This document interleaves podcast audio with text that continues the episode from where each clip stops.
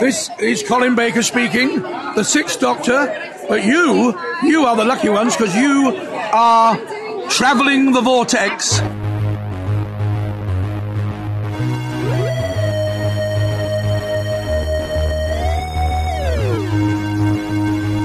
We've joined the Doctor as he travels the vortex and landed at episode number 233.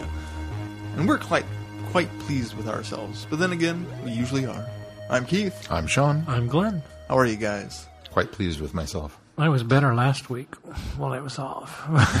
Glenn returned to work yeah. after a week off and had to stay late. Womp, womp, womp. Keith's better because he didn't have to work my shift today. I am. Back to my normal shift for three days. but then I get a better shift later in the week, so that's nice. You get a bit. Oh, your day side next, or the Thur- last part of the week. Thursday and Friday because there's golf on Fox in prime time, as Ah. weird as that is. That is weird. That's really weird. First time they've ever done it. Probably the last time, too. Yeah, I, we'll I can't imagine they'll get very many viewership, very much viewership. But I don't know. Maybe there might Who be. knows? There's some golf fans out there, I suppose. For those of you still watching, why? Did you guys have a good week? Do anything fun with your time off? I did a whole bunch of stuff, and I can't remember what it was now. How many items on your honeydew list did you knock out? Zero. All right. It was a good week. Um, well, I had the kids because my parents went out of town because they usually watch the kids in the afternoon. So we did a lot of like mornings were taken up because they had uh, swim lessons all week, and then we did went we did go bowling on Friday, which was a lot of fun. We went and saw Jurassic Park on Saturday, Jurassic World on Saturday. We saw something else this week though, did? No, we didn't. I talked about uh, Cinderella last week, didn't I? Yes. Yeah. So I don't Oh, feel like I did you- anything yeah, on my you vacation. I know you went went, to the bowling at one library. We went to the library and saw a magician. And Caitlin loved him. Mason had a good time too. yeah, we went bowling on Friday and that must be oh Caitlin mowed the lawn for the first time. Hey. Yeah. How'd that go? Uh, it went, went great. She did just fine. Um, I just kind of monitor her. She did have shorts on. So she went in and put something on to cover her legs after she got hit by rocks the first two times. See, I didn't have that problem when I mowed in shorts last. I just had mosquito bites all over my Mm. legs. Yeah. Um, And she was actually able to find a time between rain showers, apparently, to, s- to mow then, because I sure didn't. Uh, we we did it. It was Wednesday after we got home from the library. So uh, knowing that it was supposed to rain Thursday and Friday, I, we got out there and got it done. So I can't remember why I didn't get it out there, get out there and do it on Wednesday.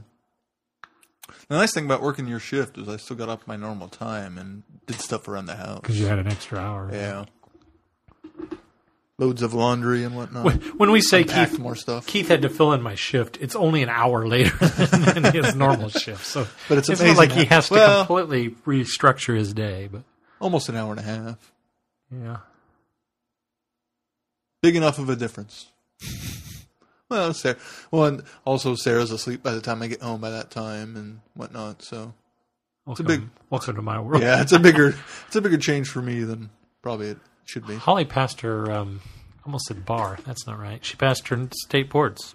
Yay! Yay! Congratulations, Holly. which was the one thing she was really, really nervous about. she took them Monday. Maybe I, did I talk about this last week? Nope. We recorded on Monday. We recorded on Monday, but you didn't. All right. talk Well, about she it. yeah she passed her boards. That was Um, why we recorded on she, Monday. that's right. Uh, when she passed her boards this week, um, she took the test. Maybe I didn't talk about it because she didn't know how she did. She took the test on Monday. It's a you get seven hours to take this thing, and she went and finished in an hour. That's either really, really good or really, really bad. But bad. she waited until Thursday night when she got the results to tell me that she was only there an hour because what happened was because I was home Monday morning, she got up before we all got up, went took her test, and then she came home at about eleven thirty ish. She test starts at seven. She got home at about eleven thirty, and I looked at her and I said, "Are you done?" She goes, "Yeah," and I said, you said it's like a seven hour test. She said, well, you have seven hours to take it, but you just you take it at your pace, and if you get done early, you get done early. I said, oh, okay. I said, okay, so it'll only took you three hours. She didn't say anything.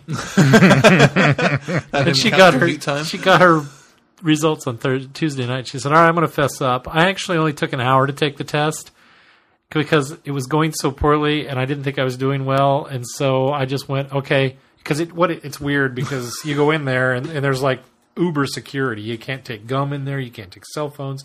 You can't take purse. You have to you have to go all through this gum. You can't take gum. I don't know. You have to go. you have to go through and like I don't the know. They they take a picture of the veins in your hand or something instead of a fingerprint. It's weird. Anyway, there's this huge security thing. You go through once you've taken enough. Once you've answered enough questions, it's electronic. So once you've answered enough questions to determine whether you're going to pass or fail, it shuts off.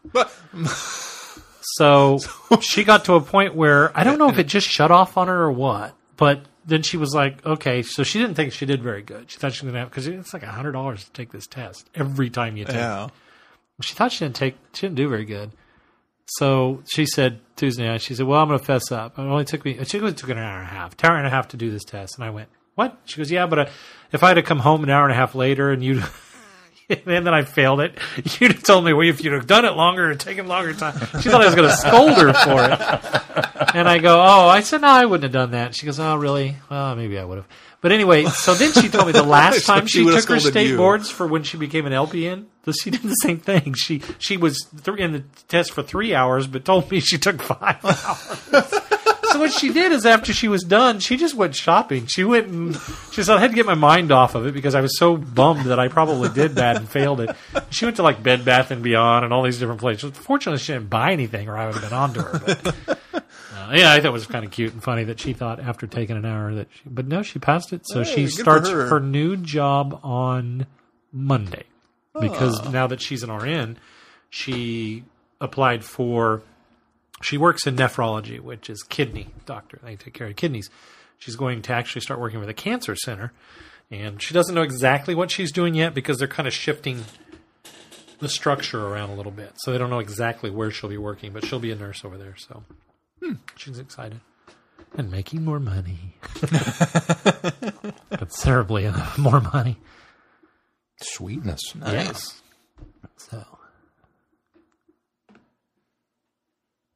That Caitlin had a game tonight. A couple of games tonight, but I only got to one of them. Was that- Volleyball, right? We'll talk about Jurassic World, I'm sure, in a little bit. Everybody's seen it, right? Yes. Yeah. So we were able to. We, I mentioned we watched Jurassic Park last weekend. We were able to get both Jurassic Lost World and Jurassic Park three in this weekend. Sarah was not impressed with Lost World. She remembered parts of it, but overall she was Bet like, you remembered the trailer. she remembered the trailer and the Trailer scene. trailer, The trailer scene. and the very beginning of it. Actually, I don't know why those two bits stuck with her, but the rest was pretty new to her. Because she watched it the last time. She fell asleep. The trailer scene was so loud, she woke up. and then after that, she fell back asleep. Possibly. Uh, and then Aye. she rather enjoyed uh, Jurassic Park three. It's a fun It's, movie. it's a great. It's a. It's really enjoyable. I don't know why people I stand by on that one. I, I really don't. Popcorn film. I love it. Uh, I did watch some other stuff. I'm fully caught up on Arrow now, which is weird because now I feel a little lost that I don't have this behemoth of a show to try to watch.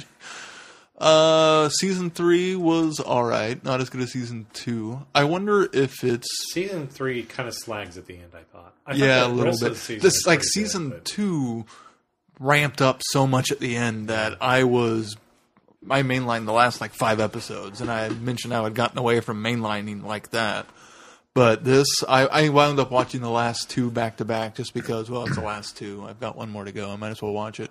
It might as well have been the end of the series the way they wrapped everything. Yeah, really. Uh, and, and it, it ended kind of meh, but over, it's still a pretty good show. I'm enjoying it. Um, I wonder. I wonder how much of it is spin-off slump is what I'm calling it.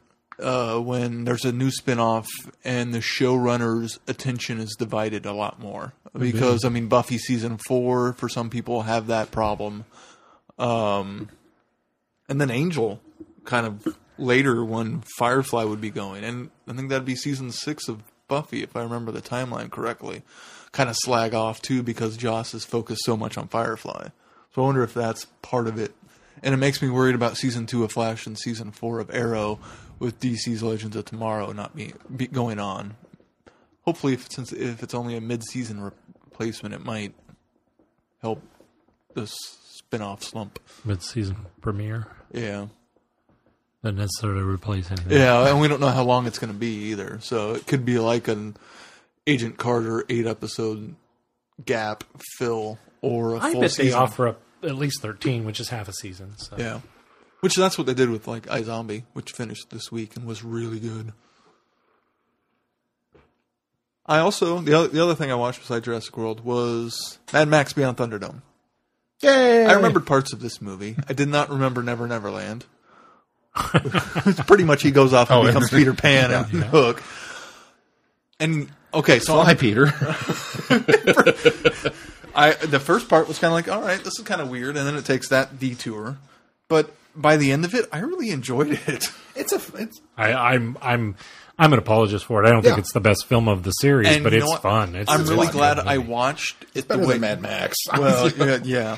I'm really glad I watched it in the order I did because Thunderdome is very much a precursor to Fury Road. There's a lot of thematic elements and story elements he pulls from uh, Thunderdome, especially the last part where it's they steal somebody and they go on a huge long run chase scene, and it's just this all wa- uh, all out chase for the last 30 minutes of the movie. I mean, there's so much in there that feels very. Did you watch the same movie that I did? no, he's right. I think the ch- no, I think he's right, but I think the chase was only about 15. Well, it, that. it seemed longer. than that. Well, it, it felt like it was a third of it. There was three parts of the film. Uh, I would say it's the third part. I wouldn't Okay, say it's okay. a third of it. okay, Yeah. the third part of it. Okay. Um, it's like the third act. It just seemed like I, I, ju- the way the movie was going. I did not expect this ama- this pretty impressive chase scene to end the movie with. On a train. on a train. I mean, there's a lot of that is very much precursor Fury Road. Uh, some of it also with Max being all hairy and then later getting shaved by people. Not the same situation, but similar. I mean, him going into this new atmosphere and being a stranger. I mean, there's a lot of precursor to Fury Road to me. I just, Surprised I didn't pick up on as much since I watched it like back to back. So maybe you should go back. well, maybe you were just so blown away with Fury Road that Maybe. it. So I would recommend. I think Fury Road makes un, uh, Thunderdome better. That's my final stance on Beyond Yeah, Thunderdome. I could. I could buy that. And it, it takes some tones It from retroactively Yeah. fixes a few things. well, and not not so much fixes it. Just oh, what ties it into this the is- franchise Makes it more better. enjoyable. yeah, yeah, it's they were trying to do this, but with a smaller budget back in the day, kind of thing. Gotcha. I still thought the tra- the train stuff was impressive. Yeah. I The train the- stuff's good. I that's don't get good. me The wrong. Thunderdome stuff is good. It's the Neverland It's it's part. the that's a it's little- yeah Why is this here? yeah. Well, and, and It's- it's even clearly the- has to be that middle bridging piece, but Well, and it- there's even- no why is it here. It's why is it so boring? and why is it so drawn out and long? Well, because, because, that was the movie had- he was going to make. He was going to make that movie, and then somebody said, "You know, who should be in this is Max." oh, Yeah. all right. So then they made it a Mad Max Well, movie. and, but- and we get that bit in Fury Road. It's just so much further down the future because the old ladies, the wet place that they talk about, could easily be this oasis that yeah, I kind of I kind of remember getting that out of it. There- going, yeah, oh, hey, there this could- might be. So we get that just a very truncated version of it without kids and just old people instead. I mean, there's maybe the kids grew up to be old people. Yeah, that's that's that's kind of where my Max brain is went with immortal. There's just so much there for Fury Road that it really made me enjoy it, and I was kind of meh on it up until I made that connection about this wet place, and then this chase scene. I'm like, this last half of this movie is awesome. and it's not that I didn't enjoy the Thunderdome part because it was very enjoyable, but yeah. And even the design choices are very much in line with Fury, Fury Road. The, the the designs of the characters and the way their outfits are more so leads to Fury Road. The characters and whatnot, Master and Blaster and stuff like that. I saw So great. structure wise, it's Thunderdome and action wise, it's Road Warrior. Yeah, yeah. Or tone wise. Tone, tone wise, it's Road Warrior and and even action for a lot of Road Warrior. I saw a great cosplay online that uh, guy I don't know what con he was at, but he he was Master Blaster and he had this gigantic hulking thing, but then he was kind of leaned back on the in, in the backpack. Nice. That's pretty much all we did this week. Unpacked more stuff. Got a curio cabinet for fifteen bucks at a garage sale. I, I, I saw uh, It's a nice one. Sarah too. thanking some people from Yeah. for bringing it over. It's about two feet wide. Were you and a not feet there? Deep. I was asleep. Okay, I was going to say because she she I didn't thank you. I said she and could've I thought, woken me up. Where the I- heck is Keith in this whole she thing? didn't want to wake me up, but she yeah she goes out every Saturday. Her and her mom goes out and uh, goes to the farmer market and grocery shop. Not grocery shop, garage sale. Last week they brought home uh, one of those things to store wrapping paper, the Tupperware Oh, wow. things, and a nice set of TV trays. And this time it was a curio cabinet for fifteen bucks. Tupperware. I knew what you meant, like Rubbermaid. No TV trays. No, no, no. The Yeah, Tupper, what, I, what I call it? Tupperware. Tupperware, Rubbermaid Tupperware. So when you open it, it goes. you gotta you gotta make sure you burp it. Big You know, like Tupperware. Erie, Indiana. so we were able to un- un- unpack a lot of knickknacks, pretty much all of them. Uh, and so now all we have to do is get some picture rail hooks. You've been and invited to his wire. house to see it yet? Nope, not yet. No, me neither. Not invited. No. Almost like he doesn't want us to know, I know. it exists. I've seen pictures of it. Yeah. I- I'm, I'm waiting to get it to a place where I'm more pleased with it, and it's almost there. well, I wouldn't have invited you guys over for like three years if I had gone with that. I'm And I invited still you guys over for a game night. We just haven't been able to organize it yet. I guess that's true. So ha, It's next weekend, right? that's right. We said my wor- birthday weekend. so.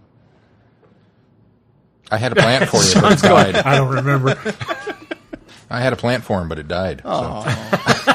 That's how long I've been waiting. I didn't water it. I was just I just had it there and I was expecting. You know, It's not your job. It's not my plant. It's you know. not your job to water it. He'll he'll invited me over at some point, and he can have this damn plant. And then the plant went. It's like, oh, You should have just stuck it outside with all the rain we've gotten. I did. It wasn't that he didn't water it; he watered it too Overwatered much. With all the rain, I didn't think I needed to water it. I'm trying to think if I did anything this week. I worked a lot. We yeah, I worked- we we were we're opening two new stores, I and know uh, something else I did. I had to go in and a lot empty reading finally this empty out a bunch of. Uh, we've been storing shelves in our back room for like a year and a half.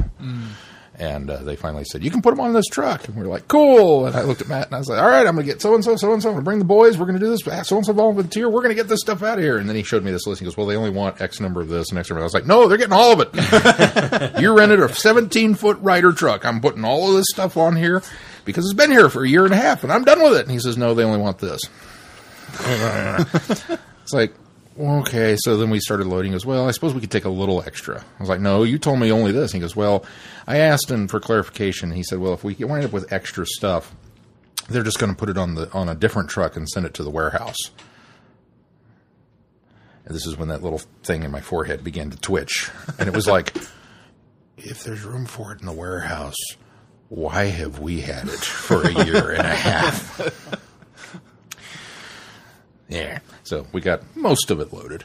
And then he sent me a text the next day when he got down there and said, How many more of those shells we got in the bag? Quick count. You want these or these? No, just these. About 80. Anybody coming to Kansas City that could bring those? No, well, Bring that truck back. I am, but they won't fit in my car because I've got a full load of people that are going to Kansas City. Oh, all right. I'll let them know. So, okay. And I thought, eh, I feel really bad about that. And then I thought, no, I didn't. I told you to throw everything in that truck. if you'd listened to me, you'd have had them. Yeah. So I did that on my day off. Went and got the tr- help, helped him get the truck, and then went back to work and loaded up. I was like, man, you're grumpy. get paid for that. Well, yeah, but still, It's it's my day off, his day man. off. It wasn't a day off. Then. That's right. So I was a grumpy bear. And then uh, on our day off, we went. Um, we went with some friends to Alamo Draft House in Kansas City to see Jurassic World. And then uh, went to another friend's house later in the evening to have dinner, and had a really nice time. So, been a long day. So I still didn't get a day off because I was running. And we, we, we, we, we had it all planned out. We were going to do Jurassic Park 3 on Wednesday. And then that shelf thing happened, and I was at the store, and I was like, man, we oh, didn't get it in. you didn't get to it? We didn't get to it. Well, luckily, it wasn't as important to have seen it recently. No, realistically, you didn't need to see any but the first one. We watched the third one on, on Wednesday. It was another thing we did. The kids like it. Mm-hmm. Yeah. Well, they both seen that one. So. Oh, okay. But we just we had to get it in. We had to make sure we saw everything ramping up to this weekend. So so let's talk about it. What do you guys think? Dun, dun, dun! I liked it. it's a very fun film. Yes. It's got tons of really good action sequences. Yes. It's a really good popcorn movie.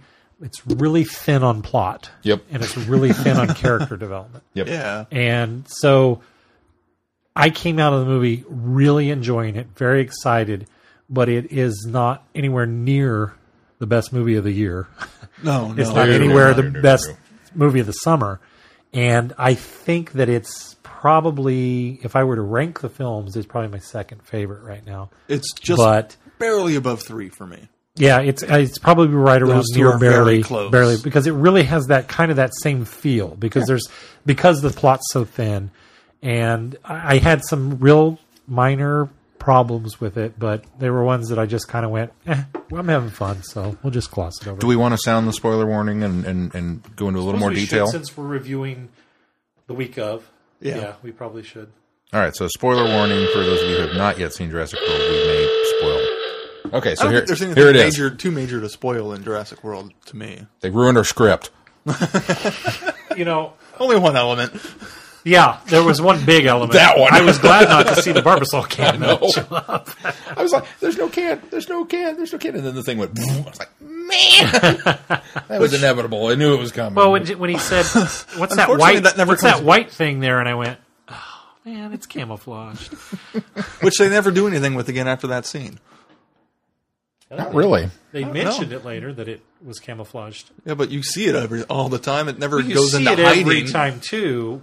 Even when it was white, you saw it back there, but it was just blending in. I, I guess it just they built up that. Oh my god, it's camouflage. Well, because and then they don't do anything. They- when, when, when the like guys go out to get it uh, with their non-lethal weapons, which, okay, um, but then and it's bl- completely blended into the trees until it moves, Right. And that's when they go, "Oh my god, it's active camo." But after that scene, I think you're right. after Yeah. the active camo. Yeah, after the active, yeah, they yeah. just drop it. They, it's It no longer That's has that late in ability. the movie, though. Well, but it doesn't need it because it's continuing. There's, there's Yeah, this it's continuing rampage, movement, yeah. rampage. So it, it didn't need it. But but they mention it when they're looking for it in the paddock, and they can't see it. And and, and it's uh, it's oh it's when the Because- first well, guys go out. Yeah, it's, no, it's not so much the active camo; it's the it doesn't show up on the uh, Infrared. infrared. infrared. That's Yeah. right.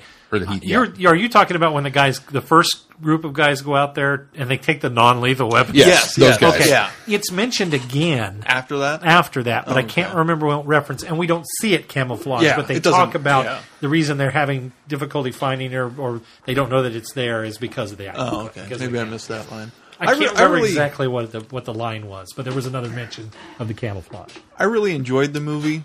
It doesn't it doesn't come close to the first film or the books, but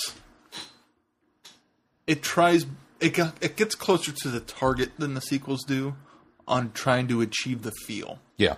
Yeah, I think that It, it doesn't quite land it, but it gets pretty close. I, I Well, would, the, the awe and wonder of these dinosaurs, which I like that idea that they explored that they have they're genetically modifying these creatures because our society's awe and wonder for these dinosaurs are gone.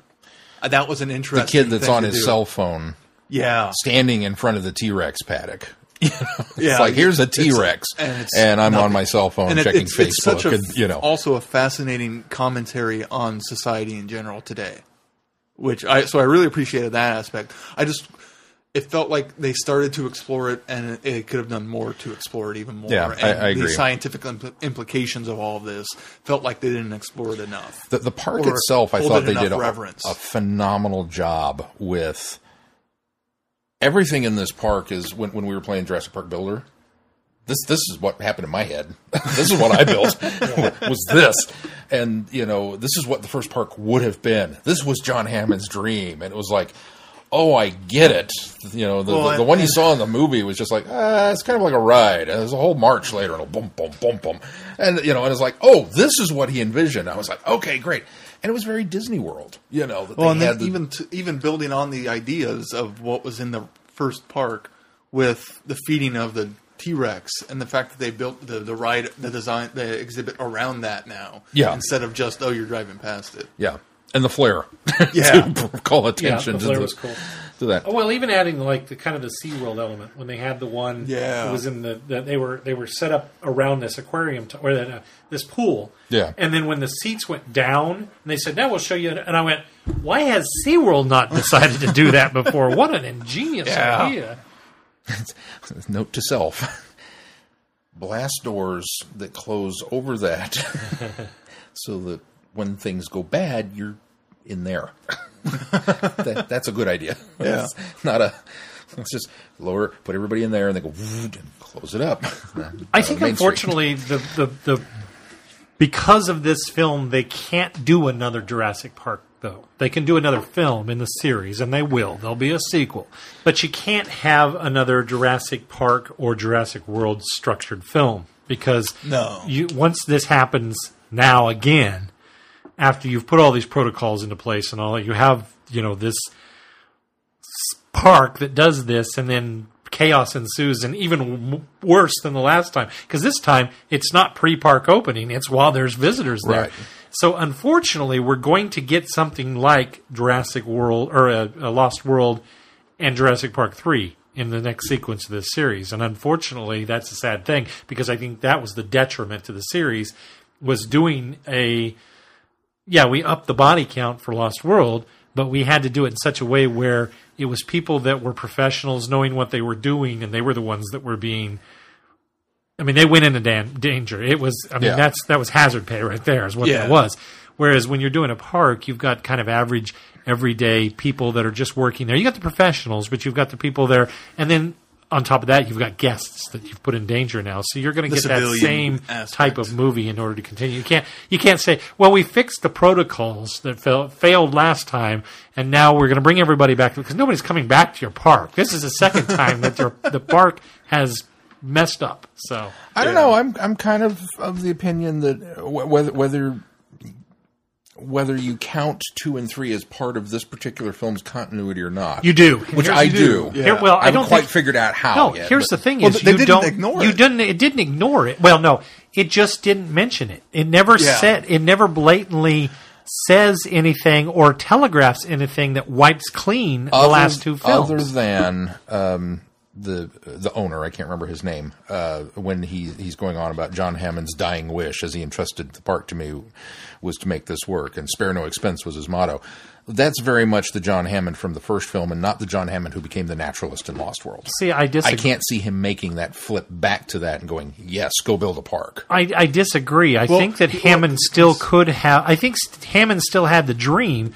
He was just at that point more concerned about the dinosaurs on the other island. Yeah. he didn't express the capitalist ideas that he had. Oh, and he was also but I trying to I can see convince him. Ian to go to the island, and that's how he's going to also best convince him that John Hammond has turned over this leaf, and that's a way to Oh, so you try think, to it was, you think it was Oh, a snow yeah. job? uh, Yeah. partially. Well, I, think, don't think know he that it was a partially snow job. I partially think that cared. I mean, he cared about the dinosaurs. dinosaurs. I He get just didn't that. I think what I think what aspect of to Hammond knew couldn't happen was bringing the dinosaurs to the mainland, which is what InGen tried to do Mm-hmm. in Lost World. I think he knew that wasn't a good idea, but I think that he never lost the idea that the park could work, and so I don't, I don't think, I never got the impression that that was that was the case. Yeah, Okay. But um, where you, where you where where the struggle would be is the that sense of wonder because this film had it with look at the dinosaurs and showing me the wonder and the spectacle I think spectacle that's part of of why three is better. It has some of that, and wonder and, and two to it, doesn't too. work because two kind of takes the dinosaurs. We get one little bit of wonder, and even that's kind of tainted with Ian's. Oh yeah, first it's ooh ah, and then there's running and screaming, and and the rest of the time the dinosaurs are pretty much just the monster in the dark, yeah. you know, and and so they're they're they're not they're not that graceful, elegant animal. They're just No, I agree. something to be afraid of. Yeah. And so I think that's where you're going to run into trouble with you know going down the road. I would agree. I think that's why I think that you you you won't be able to do as good of a film as Jurassic World because you're going to have to change the structure as they did with Lost World and Jurassic World Three. Yeah. That's Now, having said all of that, um, I don't know. You, if, if this was real world would, would, and you saw this horrible thing would, in the park, said, "Okay, we fixed it," would you still? And we slashed rates. Well, people know- are still going on Carnival cruises would, would would you go? or whatever cruise line that was. Because keep in mind that okay, what what caused this failure? It's like, well, we idiotically genetically engineered a weaponized dinosaur. well, we know they're going to continue to do that though because that's why. And, yeah. uh, what's his name? Henry Wu escapes. Yeah, Wu ends up escaping. Which that was my other was one of my other problems with this film was Wu was almost a little too mustache twirling. He became the evil scientist. Yeah, I just he he was he was the mad scientist, and and even though they even though they kind of say that, it just it, it seemed like just a weird dynamic change in that character from the first film. Even though he didn't we didn't get much from him in the first movie. It was like they were they were looking for that villain and they didn't Well- need it because the villain was the program was the weaponizing program Yeah. was the using raptors to hunt mo- using them as as weapons Well, that was the villain of the film pretty much- InGen still is The the villain. villain of the film so you don't need the mad scientist and so like they're clearly setting that up for a And big I, I think that's movie. partially why this and Lost World didn't quite hit that mark for me. Is what I like about the first one and what I like about three is there is no villain. It's just man versus nature, people trying to survive. And when you try to have an antagonist in something like this, personified in uh, what the nephew or Vincent D'Onofrio or Wu, it just takes something out of the story for me. But that being said, Wu had one of the best lines, in my opinion, of the movie, fixing so much, even in the first three, of why the dinosaurs don't look like they how they should. yeah that was such a brilliant way to We've always to, to filled in the appease these gaps in the- scientific people who are saying this is not what dinosaurs look like. right I I love that aspect of it completely, and all the little nods too. Did you guys see Ian? i didn't see There's him. like Ian cameo there, and um There's like a picture of him or something yeah, on the back of a book. oh i Like, didn't on the I guy missed with the. Jurassic Park shirts desk. Oh i did There's a stack that of books, and the, the very back one is. Oh, so he's got picture. Ian's book. Yeah, book. Oh, that's cool.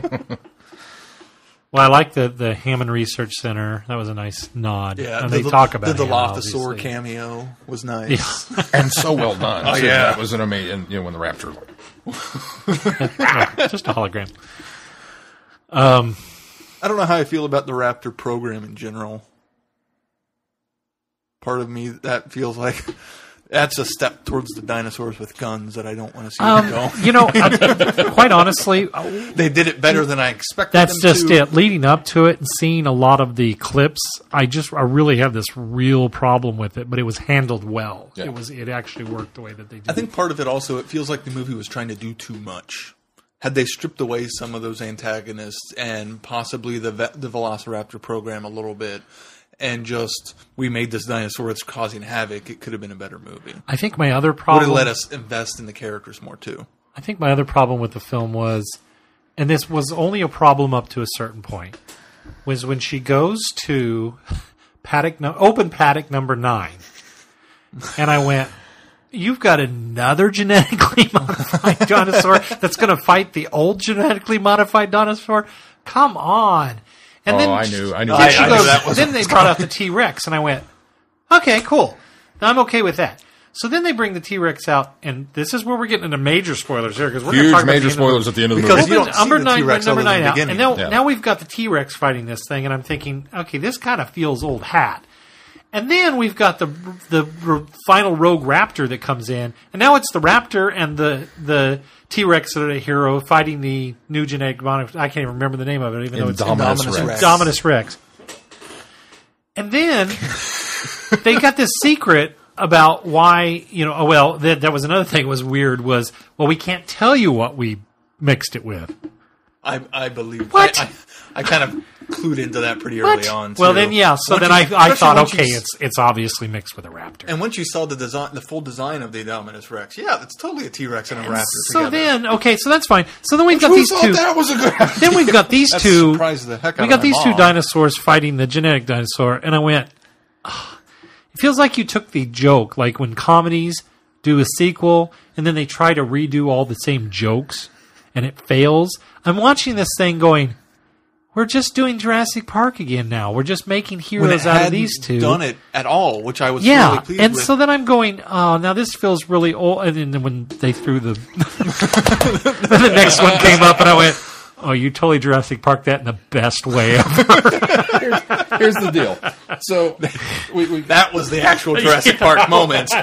I went, okay, I'll give you that. That's what I was okay with it all. I was like, I'm glad you brought the other two in there because you completely blindsided they, me. they they set it up with you know open paddock nine, and I remember the the, well, first the thing line was the, the We need kid more counted teeth. the teeth, and Yeah. then he goes, "We need more teeth." we need more teeth. At the at the beginning of Jurassic Park, or at the end of Jurassic Park, in the, the, the making of the first film, there's a, a, a story that Spielberg tells. It wasn't going to end that way, Right. And he said we need to bring back the T Rex. The T Rex is the hero of the picture. We, we, we need to have him in this fight. So that's why the T Rex shows up at the end, even though how did he get in the film? That's the problem, We don't is we care. don't know how he got We in don't there. care. doesn't It's matter. like blowing up the shark at the end of Jaws. It had to happen.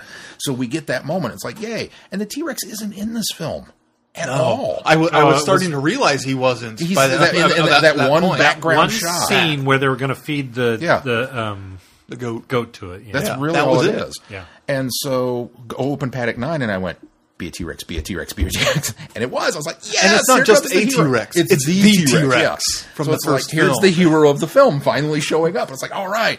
And then it gets his ass kicked. I mean, it's just brutal. Although we know it couldn't be the T Rex from the first. No, it is. That's what they've The, said. the filmmakers have said there are two stars from the first film that come back Henry Wu and the T Rex. I think they're saying it's that the in scars more of a. the, the, the Raptors. no, they're saying old that. scars. Oh, the scars were on it. Well, then that's they've messed that up completely. Well, no, Well, there- because there's all of the dinosaurs on Island Nublar, Nublar, no, there's a Nibbler. line. Island Nibbler. Nublar, Eastland Nibbler. um, died out from There's, the there's a line lysine in, deficiency. There's a line in Lost World where they say they, they pretty, pretty much write off the lysine deficiency for both islands. No, no, no, Yeah. no. He said all. Well, he said all of the ones were that were. Well, he says no. Life found a way. Yeah, that's right. They, did. They, did. They, throw they, that. they They never did. mention. Waved your hand They over never it. mention Yeah, that's Nublar. They mentioned the other one. And he says, "Shouldn't they have all kicked?" And he says, "They should have, but by God, they're flourishing." And So, and you can take whole- that assumption so that it worked on Nublar both did islands. too. Yeah. I'll give you that. I'll give you that. But um, so it's the T Rex. Okay, it's cool. And then okay, the Raptor teams up with it, and it's like, okay, well, this is cool. And immediately I thought, you got to get this thing over to the water. You got you. That's how this has to end. I just knew you got to get this fight down the street further. And it slowly got. I'm like, hurry up, hurry up, hurry up, get there, hurry up get there, hurry up get there. Yes, and people broke into applause. And it was just like the greatest summer moment so far. You know, Well, I just- did when yeah. the, when it came up over the side and got it, and I went, ah. and Holly goes, "You didn't expect that, did you?" And I said, "No, I didn't expect that." There's a. Um, I didn't realize it, but um, of course, a lot of product placement. We had Samsung and uh, uh, Verizon Wireless presents Indominus Rex. And, you know, all these. Oh, uh, there was another returning uh, character from the first film, Mr. DNA. Oh DNA? yes. I squeezed a little bit of that. I did Did too. um, but did you happen to catch Jimmy Buffett's sad it's not Margaritaville on on Oh, Main yeah. Street? Yeah, I didn't realize this until later. The guy that's rescuing his margaritas, he's got two margaritas during the pterodon attack when the pterodactyls were coming Oh, down. he was- was that Jimmy it's Buffett? Jimmy Buffett. He's Now you movie. say that it makes sense because I my first thought I looked over to Holly and said that guy was a lot more concerned over his margarita. But yeah, I Another thing I liked about it was they didn't try to rehash the same things from the previous movies. They could have tried to redo the iconic moments and improve them, and they didn't. There was a little bit with the gyrosphere, but they changed it enough that it wasn't the SUV with the T Rex. Oh, I Yeah, see. with- with- Yeah. with the- with like, the like- glass. Like those old, all Yeah, those big no, iconic was- dinosaur moments weren't there. There weren't the raptors in the kitchen. They didn't try to. they up all were of really those kind of. they like were there, but they were World tried to so well disguised. Yeah. Well, Well, like- because they, they, they- kept they- that structural. they- like the were- birdcage. You Yeah. know, it's like here it is, and this is what's happening. You know, okay. They they reinvented you know that the makes so much more sense that the dinosaurs did survive that were still on Niblar because of the fact that the old center was way back in the restricted area Yes, as well. I love okay, that that makes sense. too. That makes sense. Yeah, and the That jeeps, so- the gas powered jeeps, and the banner. yeah, they, Oh. yeah, they, they put it around the thing and made a torch out of it. Even I thought that was kind of cool. Um, yeah, I mean, it's it's a fun film. I, I was this close to enjoyed it. getting misty once they started walking through that old, old center. Yeah. And the music was great. Michael Giacchino did a really great Oh, job, kind of and I- echoing I, the. the Yeah. John I didn't Williams know theme who had done it, and once I saw his name, I was like, "Yep." I, I, I could hear him. I started. I wondered throughout it if if it was Williams or if it was Williams him. got some credit because of the uh, Oh yeah, couple Well, of the and he did in uh, Lost or three also. Yeah, he got credit right. for the theme. the the ball scene I did love. I couldn't. I love how the, the tonal shifts went like this during that whole thing because at first it was humorous that the thing couldn't quite get its jaws around. It was trying to pick it up and it was like, and then the teeth went. it was like, oh god. So I mean, just one moment to the next in that film. I really wish the characterizations would have been just a little bit more. Like we get Yeah. one line about mom and dad are divorcing. And then that's dropped. We, we don't go See, back I, to I think they could have done a lot. Okay with- I think was that's okay with that. I didn't need that. Well, I I don't- I- it makes the plot feel thinner, but it. I, Yeah, I mean, I, I just just it, it- there, there's something that you could have done, and we didn't get it. Um, I, I, I feel like the, the the guy when he's all like, well, "I can fly the chopper. Come with me, boys." Like, see you later, dude. You're not going to come back from this. And I liked him. I like that the one guy that came over with him the first time when she was in the back riding, he goes, runs off and she goes, "Is he okay?" And he ran over there to get sick. oh, he's just being dramatic. He's just being dramatic.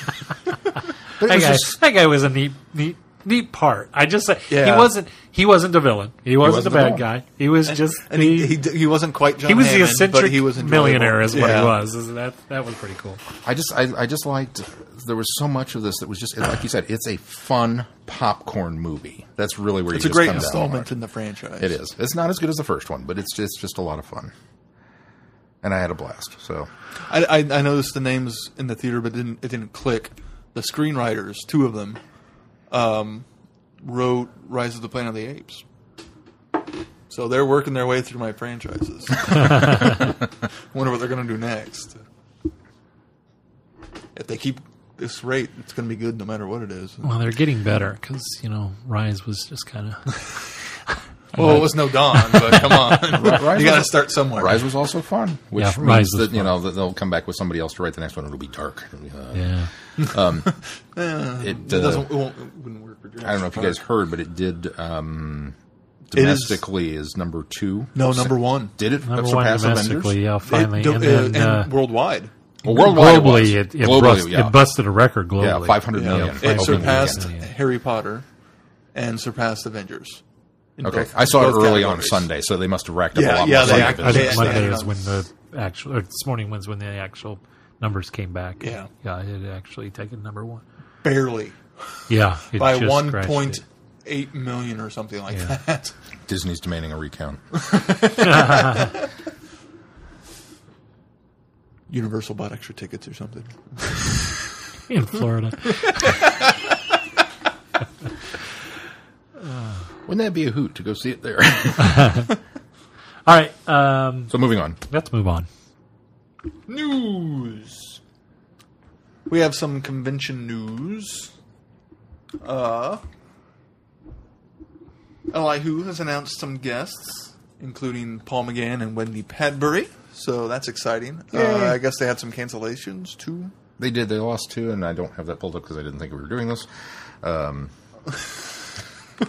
Uh, but as as Sean pulls that up, I'll transition to other cancellations at another convention, and unfortunately, Stephen Thorne won't be at Time Eddie this year. So uh, he I'm glad su- we met and interviewed him. he suffered a loss in his family, so Oh, he has had to cancel. So our thoughts go out to. Uh, maybe next year for Time Eddie two. uh, S- Jemma Redgrave and Nick Briggs can't be with them at LI Who 3. That's too bad. Yeah, so Other maybe news. maybe filming commitments. Jim is a big one. Yeah. Oh, Nick's big too, but he's usually he goes to a lot of conventions in the stateside. Maybe filming commitments. Probably Or Big um, Finish commitments. big finish commitments. if it's those two, Uh, in other news, a producer with Series 9 wrote on Twitter, We'll be back in September. it then very shortly was deleted. So, How can this be? Series 9 might be coming back in September or sooner. Or this seems to be a problem with producers. this happened Uh, last year. last similar year. situation. Very similar. Uh, which last year. Not on Twitter. I think it was in an interview last time. Yeah, it was. Um, this article that I pulled up points out last year it began August 23rd, which co- coincided with a late summer bank holiday weekend. And this year, that bank same bank holiday weekend is the 29th. So that's pretty much September. So Yeah. It's about as close as you can get. Easter Saturday. Easter Saturday. Only if I say it's not going to happen. That's when it becomes Easter Saturday.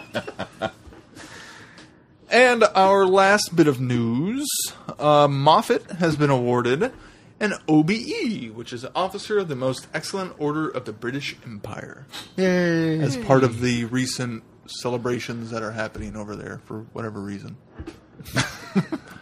that part I'm not sure on. There's a party. I'm, I'm, I'm fuzzy I'm on sure that. some monarch is having a shindig. Yeah. uh, and tangentially related, Benedict Cumberbatch is was awarded the commander of the most excellent order. So he's a rank above Moffats. and a proud papa now. Did the Cumber baby get anything? Not that I'm aware of. Do we know what the Cumber baby is? It's a boy. It is a boy. I just knew that it child. came. I, I, I was. One of those. They did have a child. Congratulations, Was Reg. it was an It's a alien? It squid. was an animal. It was a, it was a child. I, just I hadn't- haven't seen a name. I hadn't I'm heard sure the somebody knows, but I haven't looked that closely. It's George. I want to say I'm a year behind, and that was a royal baby. Never mind. I want to say Arthur, but I could be wrong. Reginald Cumberbatch. Arthur Reginald. Cardinal going into it. Cumberbatch. Well, there you go. ah. That's it for news.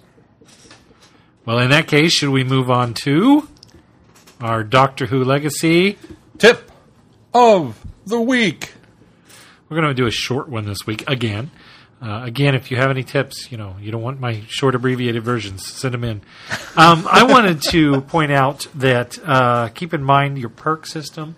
I think there's a, a, a tendency for people to not necessarily forget about their perks, but forget to go in and adjust their perks. But one of the things that I want to uh, make sure that you, and, and unfortunately with the perks, I'll be the first to admit that sometimes it's a little bit cumbersome to go in and have to change your perks when you change teams up. It would be nice if you could assign perks based on each individual team, which I think would be be coming? ideal. Is it? That would be wonderful. I thought, I thought I heard that. if I uh, suggested it to uh, to Lee. uh, Maybe that's Lee and what I Susan. Lee and Susan, They said, "Oh, that's a good idea." I was like, "Yeah, I know." if you could do that, it would certainly make it easier. But it really, if if you know your perks, that's the first thing you should do is familiarize yourself with perks. Make sure that you go in there and you're using those perks. Those perks give you a lot of advances and a lot of advantages when you bring the uh, certain teams in there with them. Um, you know, predominantly one color team, there are perks that, that are very suitable to them, Yeah. uh, giving bonuses for those gems. We've talked a little bit about the um, uh, ones that uh, give you extra gems uh, when they come in. They give you bonuses at the beginning of a wave. Those those Yeah. sort of things. Um, some of the really really good ones are in uh, perk one section or the technical enhances where you can if you form certain shapes, whether it be a five across five across line, a cross shape, or a um, T shape. You can get some pretty good bonuses for that. So make sure you're paying attention to those. And one thing that I wanted to bring up is if you're somebody like me, for the longest time, I had made sure I have every perk open and activated, everything all the way up to the S perks. uh, S perks. But what I realized was the most recent uh, um, perk that came out was perk three that was uh, unreleased and I've unlocked is Leech and Stalwart. And uh, if anybody doesn't know what those are, haven't got that far yet, uh, Leech will decrease the team health by 13% each turn, but it does boost all primary and secondary color damage by 5%, which can be beneficial to you. Unfortunately, you're taking a loss of 13%. So if you have a very strong, t- if you have a good team with a lot of health, that one might be something that's beneficial to you. And then Stalwart is, oh, I did that backward. No, I didn't. Oh, come on. Seriously? I'm assuming Stalwart is the reverse. Stalwart is kind of the reverse. It increases the team health by 8% each turn, but decreases all primary and secondary color damage by 13. So, if you have a team that is very low on health, but you have, you know, a pretty substantial amount of damage that you're dealing to the enemy, uh, that might be one to turn on. But what I wanted to point out to you is you also have the option to shut those perks off completely and not assign that perk. And I think what a lot of people do is they go in there, they've unlocked the perk, so they want to use it. So they throw it together and they, they say, okay, I'm going to use. When you come to this one, because you have a negative on each side, you have a bonus and a negative on each side. Sometimes it's not important to use either of those. If you don't need to advance your health at the cost of your uh, damage or vice versa, you can shut that off and make sure that if you are using a team that is very well balanced and you don't necessarily need those, don't forget to turn those off because they're only doing you damage if they're not doing you enough good as well. So my tip is to make sure you go in there, familiarize yourself with those perks, and also realize that you don't always have to use them. You don't always have to have them on. Every one of the perk system has an option to turn them off entirely, even if you've got it unlocked. And sometimes that might be to your benefit as well. And the reason I use Leech and Stalwart is because of the the the flip side, you know, benefit to cost. So that is your Doctor Who legacy. Tip of the week. Speaking of weak, that was very weak. Tip of the week. There you go. Normally you cringe when I do Well, it. so- you, you'd been right up on top of the mic when you do it. So Well, shall we move on to feedback? Feedback of the week. doesn't have the same ring. Really doesn't. and it won't because I won't put the echo on. Aww. just got to learn to do that. Uh, first bit of feedback comes from Ben. Ben writes, parenting level, brown coat. Hey guys, just listened to the show at work. As always, well done. Not a whole lot going on here. It's rainy and uh, dreary at the moment. Yesterday saw me doing my civic duty as I showed up for jury duty. It's my third time being called, twice now at the county level. I've been summoned. First time they sent me home because I knew the officers involved. I'm a former police officer, like Lynn. Yesterday, he I didn't know that. Yesterday, they sent us all home after the defendant failed to show up, and a warrant was uh, Thorny issued for their arrest. The other time I was called for jury duty was at the federal level. That one I did serve for just over a week as the foreperson. I don't mind jury duty as I find the process fascinating. That brings me to my next bit. I love the start uh, the Trek talk on the show. In addition to growing up with Doctor Who, the original series Star Trek was big in our house. Next up, I watched Percy Jackson and the Sea of Monsters with my younger son Aiden. We both liked it. I would not say that it was a spectacular movie, though. The best part was when the kids went to the UPS store and there was Nathan Fillion. My nine year old Aiden blurted out, Hey, that's the guy from Firefly. Parenting level brown coat. Lastly, I'm stepping away from Doctor Who with my reading as I begin the Song of Ice and Fire series with Book One, A Game of Thrones. Isn't it a Song of Fire and Ice? Did he say it backwards? Or is it Ice and, ice and Fire? Uh, Song of Ice and Fire. Huh. I thought it was Fire and Ice. Maybe it sounds better in my head that way. Is why. That's the way everybody says it, but yeah, I, I think it's. Most people just call it Game of Thrones. uh, I'm not too far into it yet, but it's good so far. Nothing I haven't seen in the show. True to book form, though it's expanded on what we've seen on screen. That's it for now, guys. I hope you all have a great weekend. Take care and dry out. I'm Lord Ben. Thank you, Ben. Thank you, Ben. Ben Nathan Fillion is the only reason I considered watching Percy Jackson and the Sea of Monsters. I haven't seen the first one even. The first one's good. I'll, I'll go on record in saying that. I thoroughly enjoyed the first one. It's vastly different from the book, um, which I went and read after I saw the movie. And the, book- the book completely goes in this direction, and the movie goes in this direction, but they're still equally enjoyable. I've not read the second book, but Mel watched the second movie and said it was horrible. So, uh-huh. but she really liked the first one, so maybe there's that bar to be set. I don't know, but hmm. I, I was really optimistic, and then she came back with a negative review, and I kind of went, eh. That and none of the returning characters, I don't think, other than the kids, maybe. But Yeah. Eh. I don't know. But Ben liked it, so it can't be all bad. Next up in feedback, Dr. Phil sent in some audio. Let's give it a listen. Sean, Keith, and Glenn. Hey, it's Dr. Phil again, wanting to send in some feedback on Project Lazarus and Arrangements for War. These are among two of my favorites of the Sixth and Evelyn adventures. And while I tend to every now and then go back and listen to Project Twilight, Project Lazarus, Arrangements for War, it is quite an interesting um, story.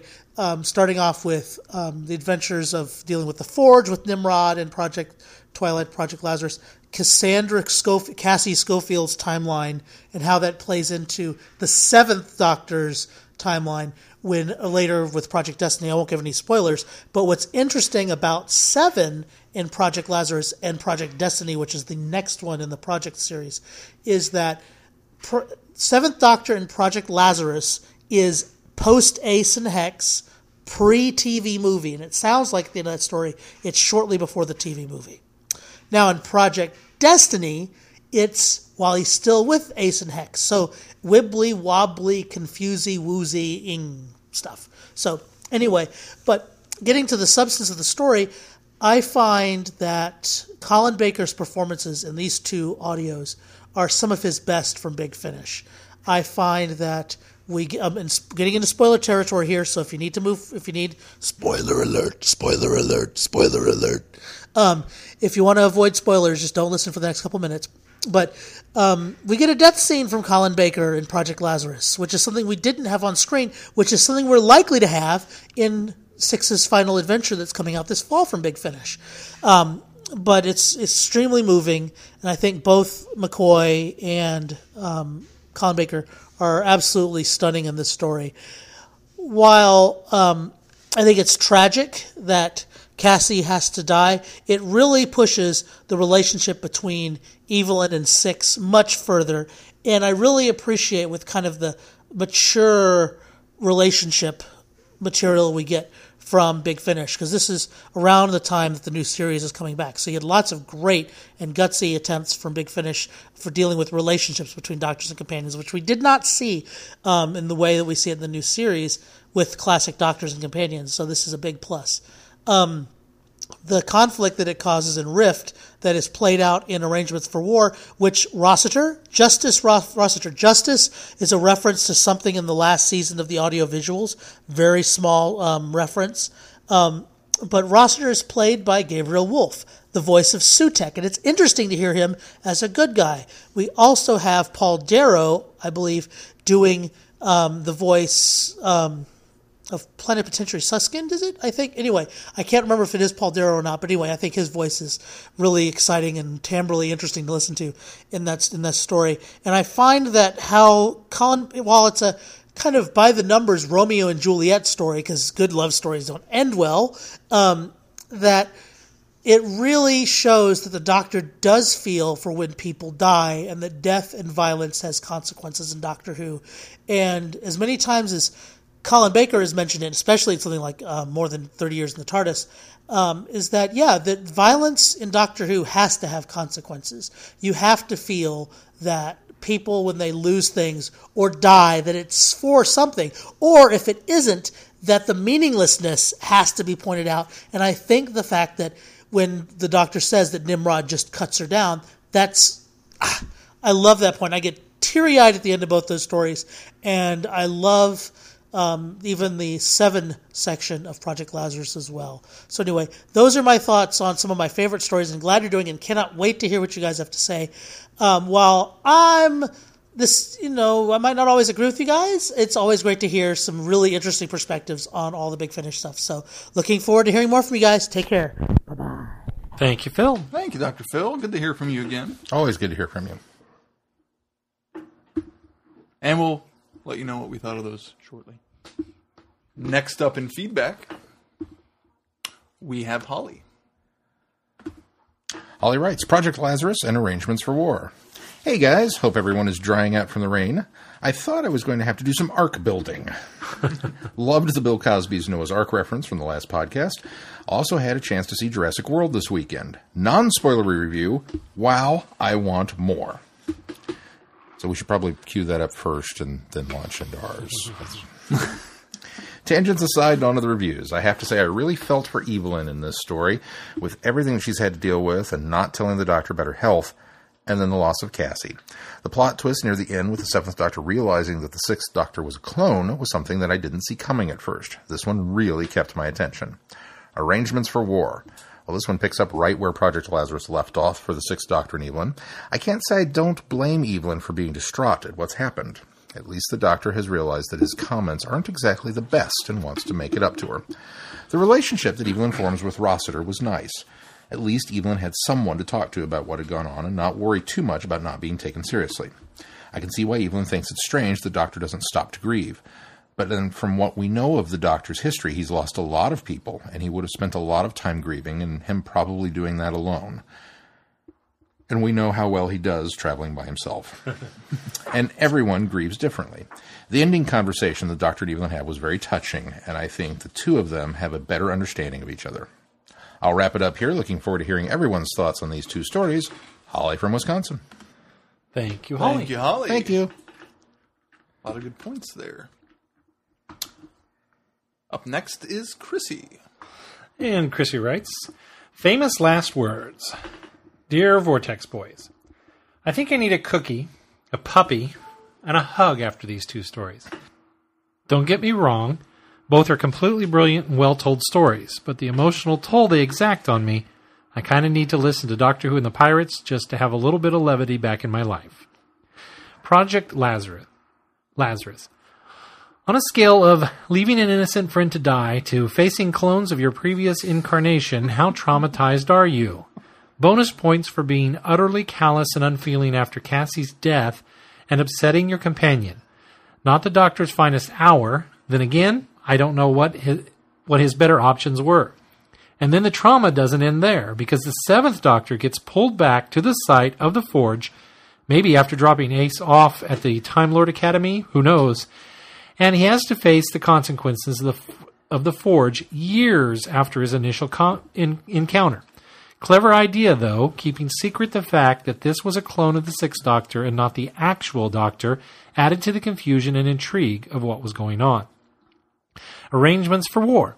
Or, as I'm going to call it, the Doctor is never, ever, ever, ever allowed to go on vacation. ever. I mean, what in the world happened to simply visiting a peaceful planet and not meddling in important events and getting the heck out of town before anything goes to crap? Good grief. I mean, I enjoyed this one, but I knew that there was going to be huge problems with the, with with the doctor helping the princess and her secret lover keeping their relationship going. The doctor's the doctor's read Romeo and Juliet, I'm sure, or ought to know better. Though I do like uh, Evelyn's character arc in these stories, oh, excuse me, start. Though I do like Evelyn's character arc in these stories, definitely cemented her standing as one of the very best companions in my eyes, Big Finish or otherwise. I like that she got on that she got to play a role in the political situation and even that she had a bit of a love story of her own. Even better that her relationship with Rossiter was explored and allowed room to grow and become interesting. One of the best parts of this story, in my opinion. Okay, that's all I've got, and if you guys want us, Five-ish Fangirls, on the podcast, just let us know. We could probably work something out, not that I presume to speak for my fellow co-hosts, but I think it would be fun. Smiley face. Bye for now, Chrissy. Thank you, Chrissy. Thank you, Chrissy. We're going to work on that. and we will let you know. Our last bit of feedback comes from Another five-ish fangirl. Rachel. I, she says, I just want to give them a hug. Dear Vortex Gang, okay, I think I managed to pick myself up off the floor emotionally after listening to the audios for this week. Let's see how coherent my feedback is. Project Lazarus. I hadn't listened to Project Twilight yet, so I had to listen to it first. I knew the basic premise going in that it involved vampires, but I w- but it was much more than I imagined. I understand now what Glenn meant when Lazarus made reference to some of the events of Twilight, but I think but I think to get the full emotional aspect, you need to listen to both audios. The friendship between Evelyn and Cassie specifically is the emotional thread that ties them together, and it's the emotion that carries on further into arrangements for war. But I'll get into that into a moment. As for Lazarus, I honestly got confused where the Seventh Doctor on where the Seventh Doctor was going to get involved because we get halfway through, if not further, before he makes his appearance. I have to say that I didn't see the Sixth Doctor, while the one who appears alongside the Seventh Doctor, being a genetic clone. Even more so that he was only a few days old. Nimrod's constant attempts at his so-called science disgust me, and his willingness to throw away any and all exper- throw any and all experiments away if they don't benefit him is appalling. But I guess that's the sign of a good villain, and I'll be interested to hear what happens to Nimrod in, in any other audios.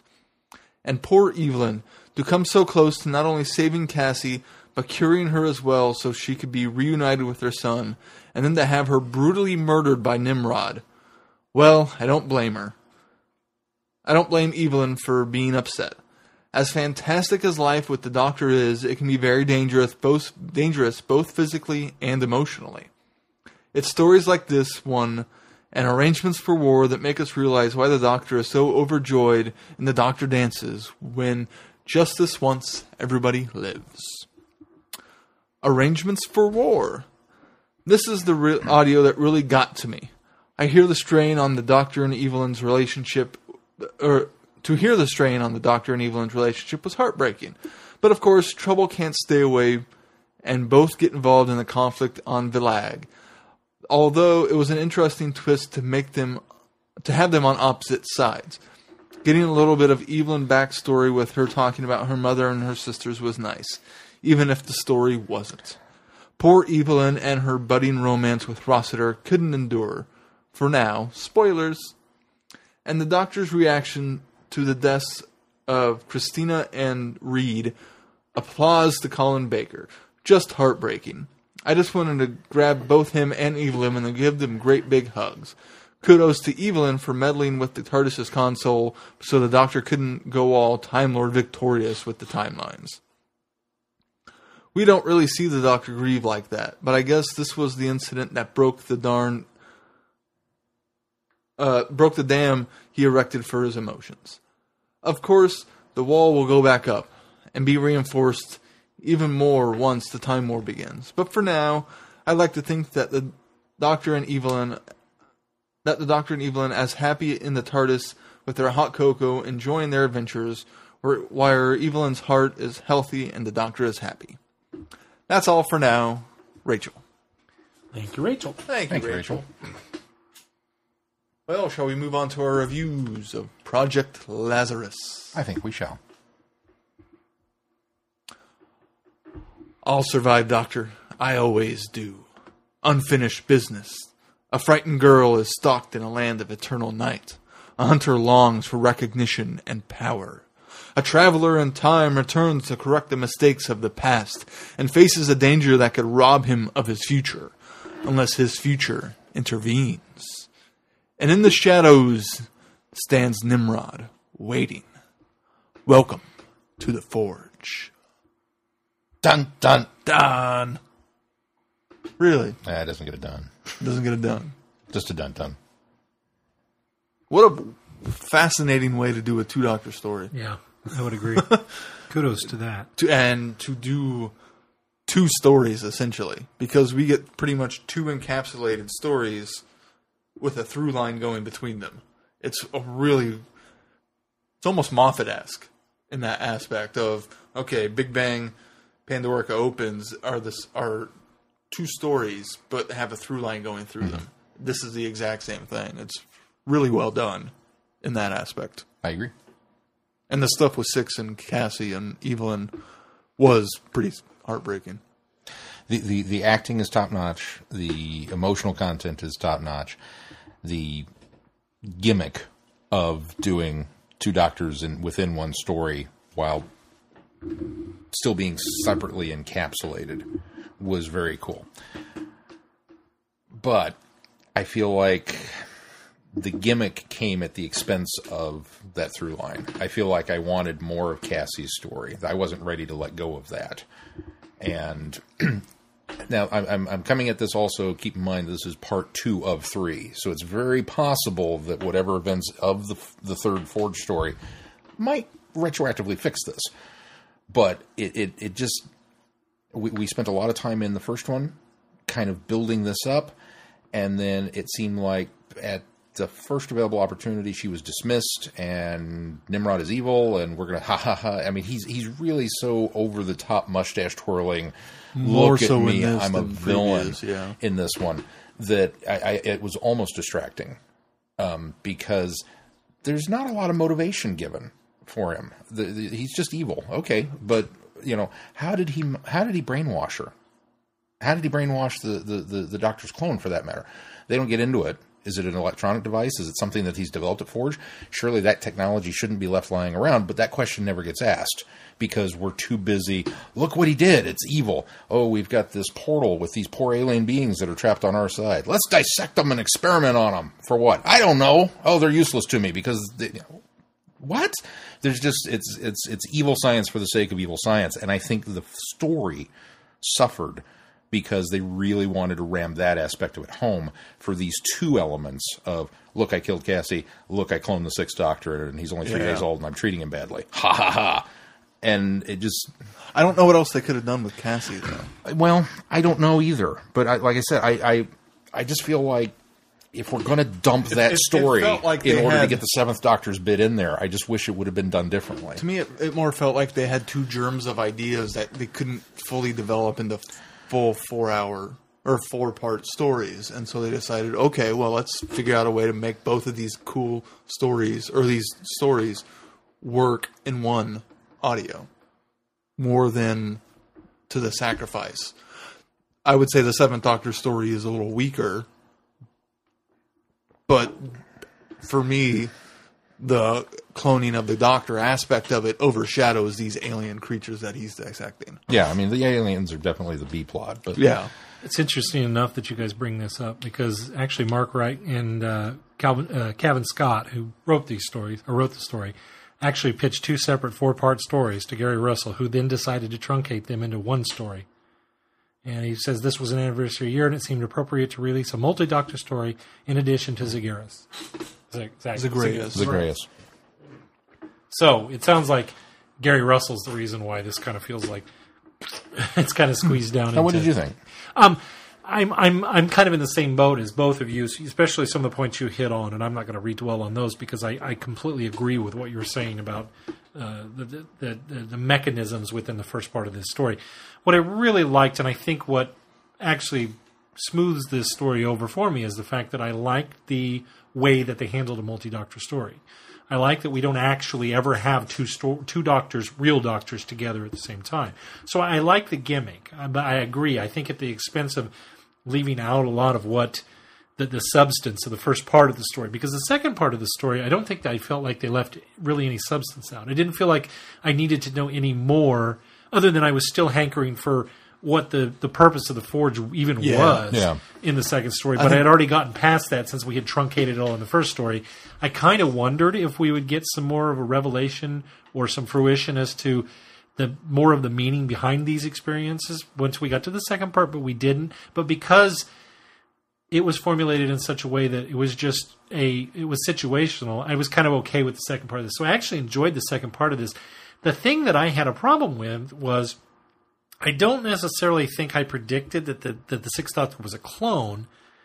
Although I, I, I knew it couldn't be the actual. it- Doctor. that was the thing is, and, and He was off. Thankfully, There was the- something off, Thankfully, the Seventh Doctor at some point says, "Why? Why don't I remember any of this?" And that was my initial thought when he first arrives: is Seventh Doctor should remember this. Now, one of the things that's in the back of my mind is something that's set forth, and I love that they did because it kind of does re- retro- retroactively fix a lot of things. Is I believe from the precedent that's been set forth in Day of the Doctor, the idea that once they're all together, they don't have any memory of what happened together once they've left, with the exception of I kind of abbreviate or I, I kind of qualify that as the last incarnation. So Matt Smith's character in Day of the Doctor to me remembered everything that happened. Yeah. But the most recent incarnation of the Doctor, I believe, in those situations remembers everything that happened before because it's in a way part of his timeline. So I believe that that, that happens.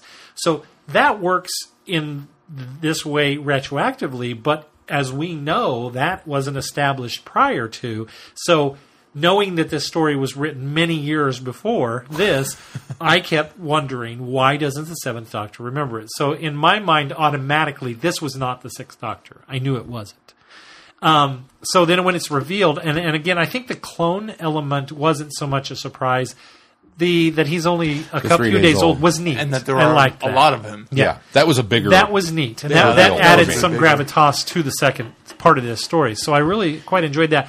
But but for all the same problems that you had, I would I completely agree. I wanted I wanted to know a little bit more as to why Cassie was so easily uh, manipulated. Um, the clone aspect of it, I didn't have so much a problem because he was created in the lab, and so I thought maybe maybe um, uh, Nimrod had maybe a little more influence just based on the biology or science of it all. But yeah, Cassie was just just seemed like a quick turn, and it, it almost seemed like Well, they, they tried know- to make it seem like it had been so long for her. Yeah, it was it was more for the benefit of the shock that Yeah. that that twist, you know, that, that they did it, and because Yeah. it was it was cut down so much. Now, the interaction between Evelyn and the Sixth Doctor at the end of that part of the story was just heart wrenching, and I really, I, I really think that the, the the performance there is what makes that first part it's the best part of the first part. It's the Yeah. fact that the doctor seems so callous. He can't really explain why he is the way he is, and Evelyn has to learn that in the next story, which I think hugely benefits that that that scene as well. Yeah. I, I, I did leave the story wanting more forge, more exploration of what was going on and Well, the purpose behind it. It's it's almost like but a, also uh, knowing that there's another story coming, it feels like it's an additional chapter. it's it's almost like it's a off the books Torchwood. yeah, You know, because Nimrod has that line about, well, we're here to you know explore the the alien technology that washes up on Earth. I mean, it's Torchwood before really Torchwood comes into its own as we know it. But this now begs the question: Is like, okay, so who's bankrolling the Forge? Yeah. is this something that is government sponsored or private sector sponsored, or is Nimrod really, really wealthy enough to be able to invest all this because he's a nut job and he thinks that it's important? You know, I mean, there's any number of ways that could go, and I hope those questions are answered in the third one. I, I bet they're not, and the only bet they're reason not either. well, the only reason I say that is because I think there's some hope as to learning more about the Forge. Because the last part of this in the Big Finish Companion, the story of the Forge between Project Twilight number 23 and Project Lazarus number 45 is told in the Big Finish New Wor- Worlds novel, Project Valhalla. So it sounds like there's another medium that Big Finish was able to tell that story to give us a little more insight. And I'm, I'm hoping that when we eventually get to read Project Valhalla, maybe that's our next book report, um, m- perhaps that will maybe lend some um, satisfaction to these two stories. I don't think it will fix them, but I think that it will maybe add to these stories and make us appreciate what's going on here, knowing that there's a constraint of time when Yeah. they do these stories. And in a novel, you can kind of flesh that out and make it bigger. And as as we know, Big Big Finish has done some novels. Um, and this sounds like this maybe is, is our answers to that. And I, I, I really think that Project, what's the next one? Project, um, Um, that I don't. Destiny. is it Destiny? That might be right. That sounds familiar. Anyway, I don't think the next one's going to necessarily answer a lot of that, primarily because I think that's a Seventh Doctor story as well. As as uh, Doctor Phil pointed out, the, that part of this trilogy actually will take place in the Seventh Doctor's timeline prior to the events in this one for the Seventh Doctor. Not report, Keith. I just, I, like I said, I, I, I don't mean to diminish this story at all. From the from, like I said, the, all of the all of the stuff that we got, I thought was very very good. I think it's okay to diminish it But I just because I, wish think you have they had- very good reasons Yeah. to diminish it. Like I, but said, I, I don't want maybe I, I don't want to come down on not liking it. Yeah, because I, I go. There you did. I did like it. Yeah. I just I just wanted something a little different. I mean, I, I really felt like we had just tipped the iceberg in the first story with the vampirism and the Time Lord's response to the vampirism and how the Sixth Doctor handled it, and it seemed like all that just got chucked. We're not going to deal with any of that now. We're going to tell this story. It's like, well, okay, I can deal with that. I'm fine. And then all of that got chucked. and it was like, now we're off on the Seventh Doctor dealing with the ramifications of it. And it's like, Well, tell tell me if I'm wrong because I don't get the impression that Nimrod. I, I'm, I'm trying to remember my. I'm not. I don't get the impression that the. I think the vampirism was satisfied. Okay, was satisfied. Very fairly well in Project Twilight. Yeah, I think I that. Aside from Cassie, I think it, in this one, I think it's Cassie's story that isn't that isn't really delved into enough. It's it's that thin line because I think they did a nice job of tying again that back to State of Decay and how it relates to those vampires. Right. Um, but I, I think the, the I think it's Cassie's situation, and obviously the vampire. The uh, vampire lore and characterization was all part of a grander scheme with Nimrod, obviously, because this one kind of lets us in to the fact that he's been doing experiments with you know axons and and then you know a long line of Yeah. they named off a, a bunch of things that he's Yeah. he's done, and then now his his ultimate goal was to to collect a Time Lord essentially and and do experiments there and and try to further some sort of this you know project. Um, that the Forge has been working on. So It's kind of fitting in a way that we reviewed this the week Jurassic World comes out. yeah, He's Henry Wu. Well, and that's the thing that the idea of the Project Lazarus and the through line of this I thought was very interesting of him trying to extend life and tap into what causes regenerations and recreate that. I I thought fit in with the Forge and what we knew of them in their fire or their vampire experiments and Nimrod as a character. I, I really like that aspect of it. And it's knowing- just it almost doesn't quite get the justice it ne- deserves Yeah. because it's split into two parts. that's the problem. Is is is there's these little things that just they feel like they're building on, and then they just don't feel like they go anywhere. Well, and knowing that the Seventh Doctor shows up eventually in this story, when he's got six, he's strapped to the table and electroshocking him to, let's see if he can we get him to regenerate. I, wondered if- thought that's yeah. where we were going with it, and then kind of surprised, oh, that didn't happen. I was like, oh, okay. But um, Did anybody think when it's revealed that the Six Stars are cloned? Did anybody flash back to that whole they took his blood moment when she sticks him in the arm and he goes ah you know I mean he he makes a I did remember that. yeah, so I- I as did soon that as they flashback. revealed that, I thought, oh yeah. and it was one of those oh yeah okay I should have I should have just known poor Evelyn. yeah Yeah. Well, and let's move into arrangements of war because I think that where this does a And good job, Sean, for scheduling these two together. well, where this one does a, a good job of, like I said, that last moment between uh, Evelyn and the Doctor in the first part of this story. I think the second story really does a nice job dealing with those. Yeah. Yeah, the ramifications of Give it. us that review, Keith. Arrangements for war. On board the TARDIS, nerves are strained. After escaping the Forge and the murderous clutches of Nimrod, the Doctor and Evelyn have things to talk about. The Doctor's attitude towards death is a subject that these days is too close to Evelyn's heart. And eventually she demands to be set down somewhere where she can be free of him for a while. So they come to Vilag, where the Doctor's meddling lands him in the middle of a truly dangerous liaison, and Evelyn meets the man who wants to change the course of her life forever. Love is everywhere, but then war is too. Is it time for Evelyn to leave the Doctor, or is the choice about to be taken out of her hands? And who is to say that What is the beginning and what is the end of love?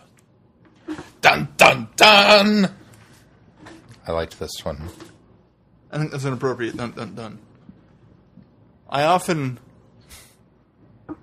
complain, no, not complain, comment on the political stories and how they don't work for me. This political story works for me.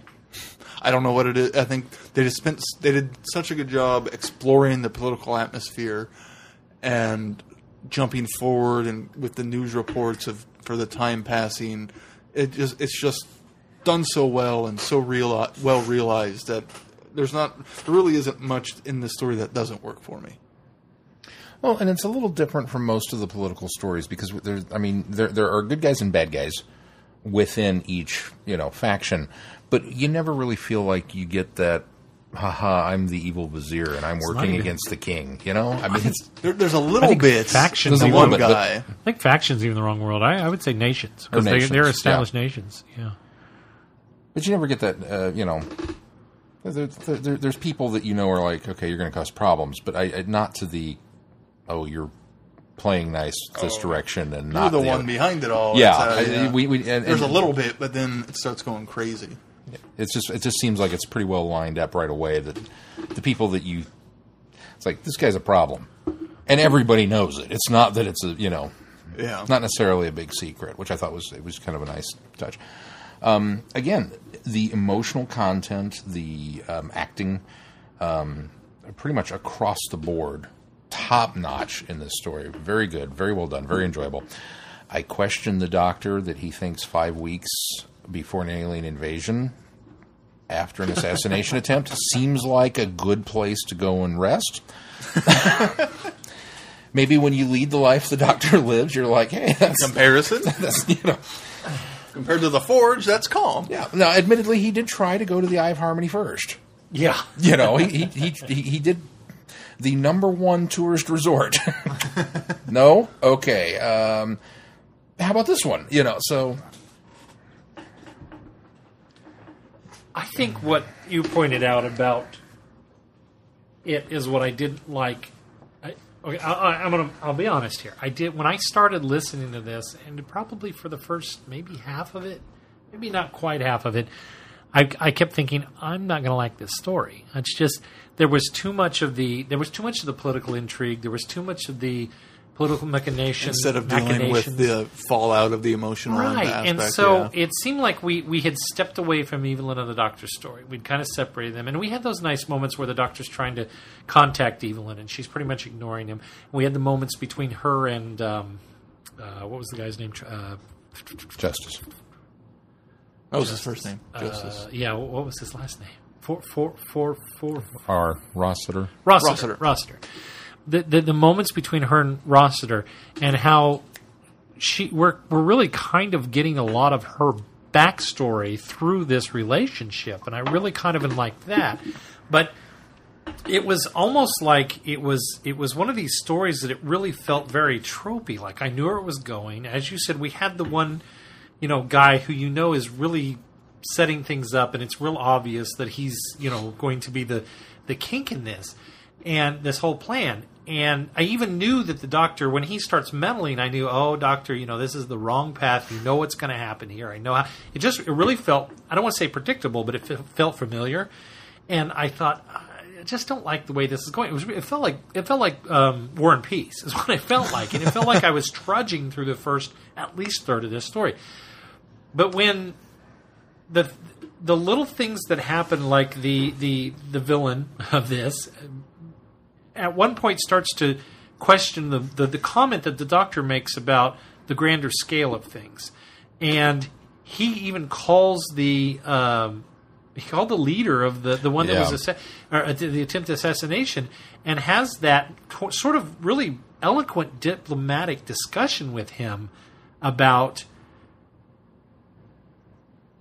What what are the you know possible ramifications? yeah, yeah, Yeah, uh, of yeah. what's happening. And when he has that conversation with him, it this story turned for me. I went, these aren't anything like they're setting up. They're really taking this nice left turn.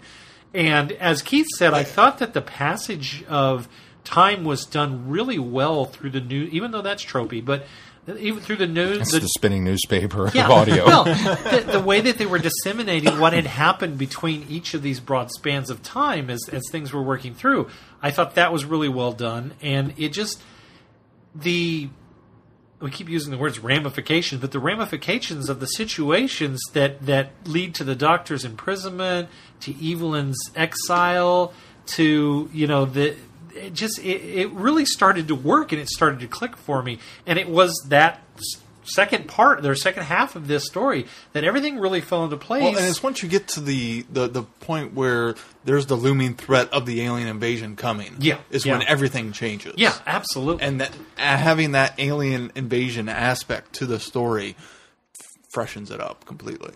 and i sort of like how the alien invasion came in waves it, or not waves it came in just moved across because it started in one country and it was you, the it was it was impending. Oh, You yeah. knew it was coming, Yeah. and so It was working that- its way across this Fortu- continent, Yeah, and yeah. fortunately, that was what a- was able to give you know our one team, our final coun- country, the uh, the the power to prepare for what was happening and to go come to kind of their aid and actually you know stop it once everybody kind of came together. I was a little worried that once the invasion happened, we'd drop all the political stuff and just focus on the war and the fighting, and we didn't. I like that we stayed on the political side of it, watching this invasion happen. Yeah. So it, it it works on that level, and that's it. It really made me appreciate the story as a whole, even though I felt like it was very tedious and boring there for It, a it was it was it just world and character building a lot in the very yeah. beginning. and it justified all of that character building Yeah. once we got to the meat of the story. I um, well, two things. I'm going to say this real quick first. Um, I've been meaning to bring this up. I know I talked about it once upon a time back in whenever that The olden days, the olden days, in ancient Gallifrey, and I know it's bothered me, but I don't remember for sure. I, I'm pretty sure that I did bring it up on air. Um, that wow, I really wish Big Finish would get the music licenses for the theme songs because it's just jarring when it's not that Doctor. Because I go into it expecting, you know, I know it's a Seventh Doctor story and it doesn't have that theme to it. And then we've listened to so many of these, and I went, "I'm nuts! I'm just, I'm just completely off my rocker." But then the last couple of weeks, where we had some from the very beginning of the run and some of the later ones, mm-hmm. I finally cued into the fact they didn't have the licensing initially because it's the generic Fourth Doctor music for a Seventh Doctor story, and then later the Sixth and Seventh Doctor's themes actually do come in. I don't remember at what point. It's somewhere in the twenties or you something. know, that now that you mention it, it wasn't until more recently that I cued in that oh wait, these are actually different themes for each Yeah. story. that it's it's the actual opening music for that particular Doctor's Well, era. I think you're right in a in a sense, but every time that they use when when when the Sixth Doctor and Mel show up, no, yeah, and when the Sixth Doctor and Evelyn show up in a story, it's usually, with the exception of maybe some of the early ones, it's usually the late Sixth Doctor, like uh, Yeah, Travel the- Time slightly theme. slightly varied. And whenever we do something that's set older than that with the Sixth Doctor, it's the theme most similar to the beginning of his era.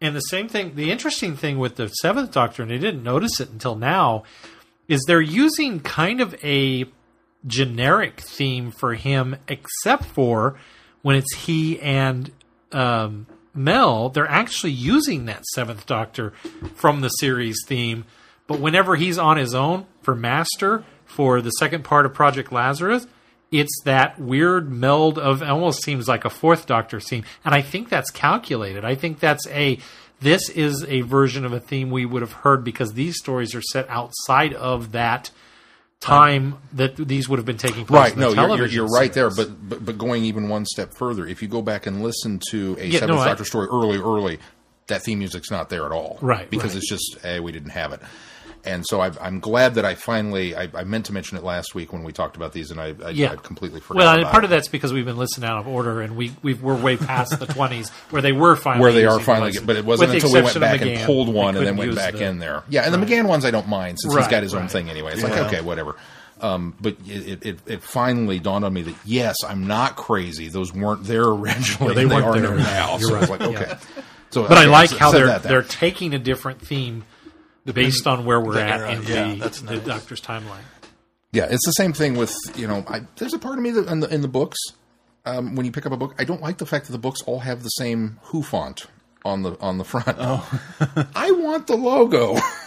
that's uh, that's an identifier for me. That That helps set the the era, and it's just Well, the nice thing is the Target novelizations eventually started to do that. The, Yeah. the- all the old stories had uh, that old logo. And in fact, at one point, the marketing stuff went to the diamond logo for a little while. But if you'll notice, a lot of the McCoy novelizations late in the Target They- they series, the- they actually have the Doctor Who. yeah. Yeah. But I mean, all of like the The uh, fancy writing. the fancy writing, uh, all of the uh, not not the new adventures, but the like you were reading the Eighth Doctor ones that. Well, I guess technically the Eighth Doctor ones would have The Eighth Doctor logo, ones have that that standard That logo. I like third Doctor it. revised, yeah. yeah, yeah, yeah. But at any rate, That um, that that goes to a. I, I agree, and I see where you're coming from. That goes to a when Worldwide was marketing things, they were trying to stay consistent, They so wanted that Yeah. uniform. outside, yeah. the uniformity of, of it was outside of what was you know you Sure, and, it, and it, with it those works for me fine on the DVDs. Like I like the fact that all the DVDs spines line up, but I just, you know, on everything else, I, I want my logo, I want my theme music, I want my that's all that's all set dressing to immerse myself in this era Yeah. of this Doctor, and so I'm glad that Big Finish got the music together and is doing it right. Okay, so enough of that. Um, go for it. uh, Gabriel Woolf, who played Rossiter, as um, Dr. Phil pointed out, was uh, Sutekh in the TV uh, Adventure Appearance of Millions on Mars, was also the voice of the Beast in The Impossible Planet and Satan. Pit. Really Really, interesting. I didn't know that. Um, I did anybody else when when when the doctor meets this this young lad and starts bending his ear about. Well, by golly, yes, you should go after this woman if you love her. It doesn't matter. And it, did anybody else have that? Oh no! Yeah. just right off the bat, Oh, yeah. that sinking. Even before the reveal came, it was like, "Don't do it! Don't do it!" Oh, But what makes it so much worse is the fact that he and Evelyn have had this rile, and you you feel so bad that they're at this point in this in their relationship that this has happened, and he's meaning well, and he's taking her on a vacation. and something that she can clear her head, and he all but promises her that this is safe because he knows the events that's going to happen and play out, mm-hmm. and then changes them then changes them. inadvertently. and it's frustrating because he's not wrong. No, no. I mean, the whole, not the- at the- all. It's, it's, it's not like he's giving bad advice. It's that whole speech is like, yeah, you should go get the girl, and right speech, wrong person. yeah. but um, that I, I- it didn't hit me really until afterward. Because again, this is like like everybody with hugs and cookies and puppies, and I kind of feel like, yeah, I could, I could Well, use some and, of and that. Some of this for me is the hugs and cookies and puppies because, as devastating as the beginning of the story is, the fact that the Doctor and Evelyn have come to this new level in their relationship and everything's more or less okay with Yeah. them helps the story a lot It, too. it's that end cap. It's Yeah. where where she's she's monkeyed with the circuits, and we're there, and they, we get this this window And into his- this private moment of these people. His acting in that that oh, bit Colin Baker knocks it out of the park in this one. He's so good. I- When he if you- breaks. If you ever wonder his range, you just listen to the story it, and yeah. yeah. but um, it's it's the end that really puts that and that bow and, on and the and fact that Evelyn then gets gets the doctor and why he's this way. yeah, and and that that that- that she that that door opens not only on the, this private moment with these two, but that door opened to the doctor, and she sees it and knows now how to you know that that damn broke. And I mean, it's it's probably one of those things in the doctor's life that there might have been you know. Every two or three hundred years, one of these moments that he just Yeah. uh, he keeps It everything pent piles up, up and it and finally eventually- crumbles, and he's got to you know we all need a good cry every now and then, and this is this is the doctor's good cry. But I love the fact that we we stayed with them quietly on the bench, just having this, you know, it's the most important discussion of their relationship, and yet it doesn't feel like it. Yeah. That it's just you know this kind of back and forth, and you can tell that they they've reached that moment. And he says, "Come here. I think we both need a cuddle." And it's just like, "Yeah, okay, I'm good. I got my hug." You know, I, I you know, Yeah. Um, I had I had a Star Trek moment in this one. Star Trek OTS. And you, maybe you'll TOS. us. Maybe you'll, you'll yeah, not, not soundtrack. Maybe you'll appreciate this. That'd be Let's see. As I'm listening Over to the this, shoulder. I'm- over the shoulder. I'm always trying to, yeah, that's right. I'm always trying to imagine what society looks like. What a soy, what what what what the I visualize in my head what the society of this planet must look like. The, from down to the technology and the you know the the look and the the, the, the fashion everything about that. I try to imagine that in my head, and a lot of times, Big Finish, most of the time, Big Finish does a very good uh, job of filling me in with my imagination. And if they don't, a lot of times I can look at the box art, or I can look at the back when uh, Doctor Who magazine was doing the little two panel, two or three panel comic things that they would do with it. You know, some of them I've, I've posted and used for our trailers in this one, I was having struggling for a little while trying to figure out why I couldn't place visually what this place looked like, and then it hit me.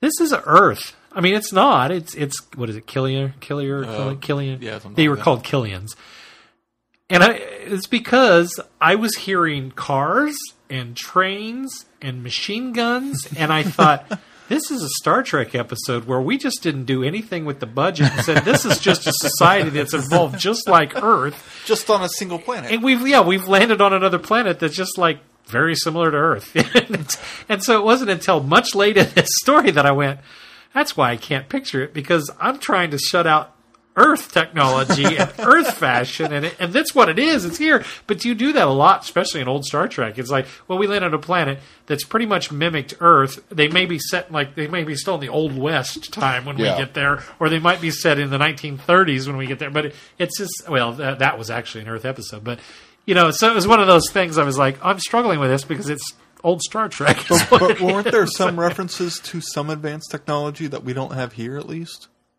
The the other thing was the fact that they, they I almost got the impression that they had never had contact with an alien No, species. no, this was And definitely this first was their first contact. Yeah. I mean, obviously the doctor is, but they don't realize it. So it, it was just one of those things where I was like, "Man, we have a really problem with this society. Oh, okay, that's why. I see they made such a big deal over the, the water gardens and the the um, the roses and, and, and all this kind of stuff, and the then the, musical, palace. the musical, the, the the the music, how they lulled yeah, you. Yeah, yeah. and and so that was a bit I, fantastic. I went Naboo.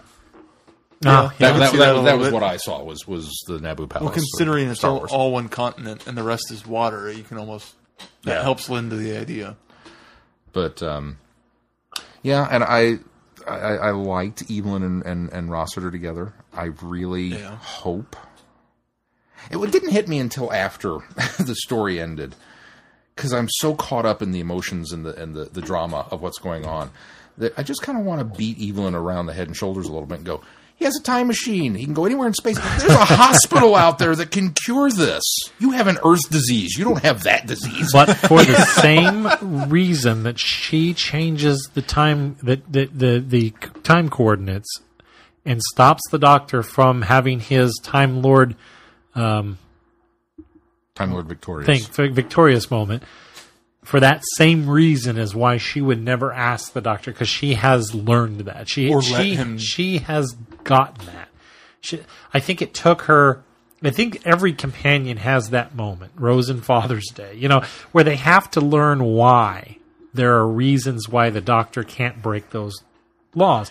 And when the doctor actually goes so far to almost do it this time and she has to she, she has to fix it really But, but bad. this one, I, I don't even see this as you know breaking a law of time. We're not. We don't even have to talk about time travel.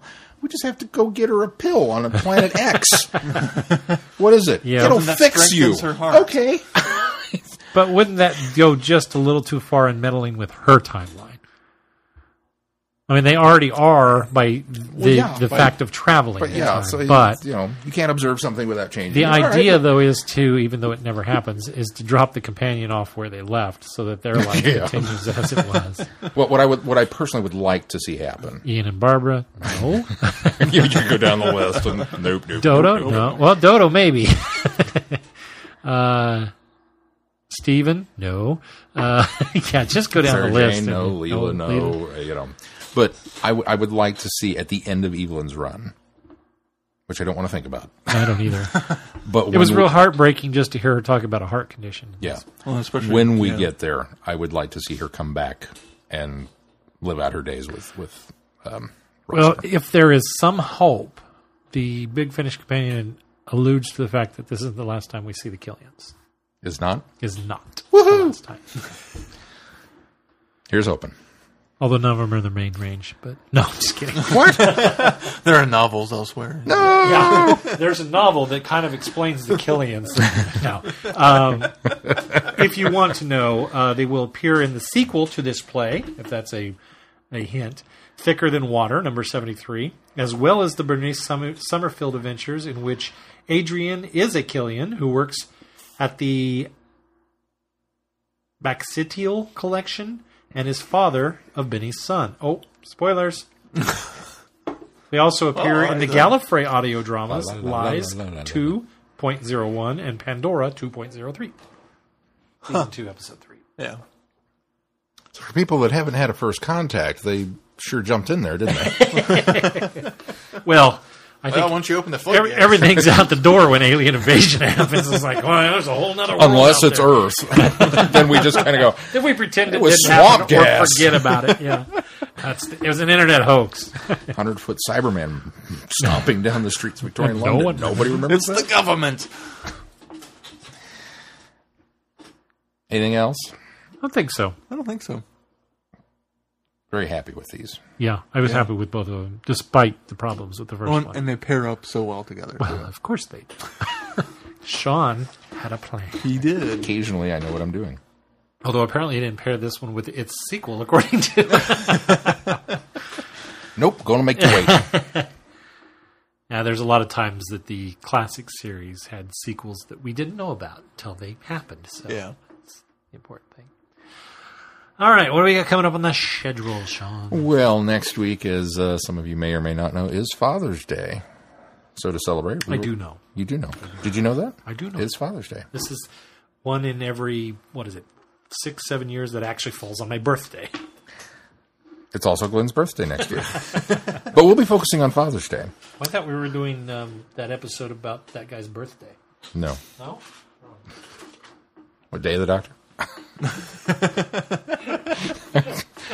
Is there a birthday episode of Doctor That Who? would uh, that's the closest I would think. there is a uh, Happy Death Day in the comics, I believe. Isn't that kind of opposite of birthday? Yeah, that, that doesn't work for me. That's more of an unbirthday than an unbirthday. Very merry unbirthday. Wait, I just realized today is my unbirthday.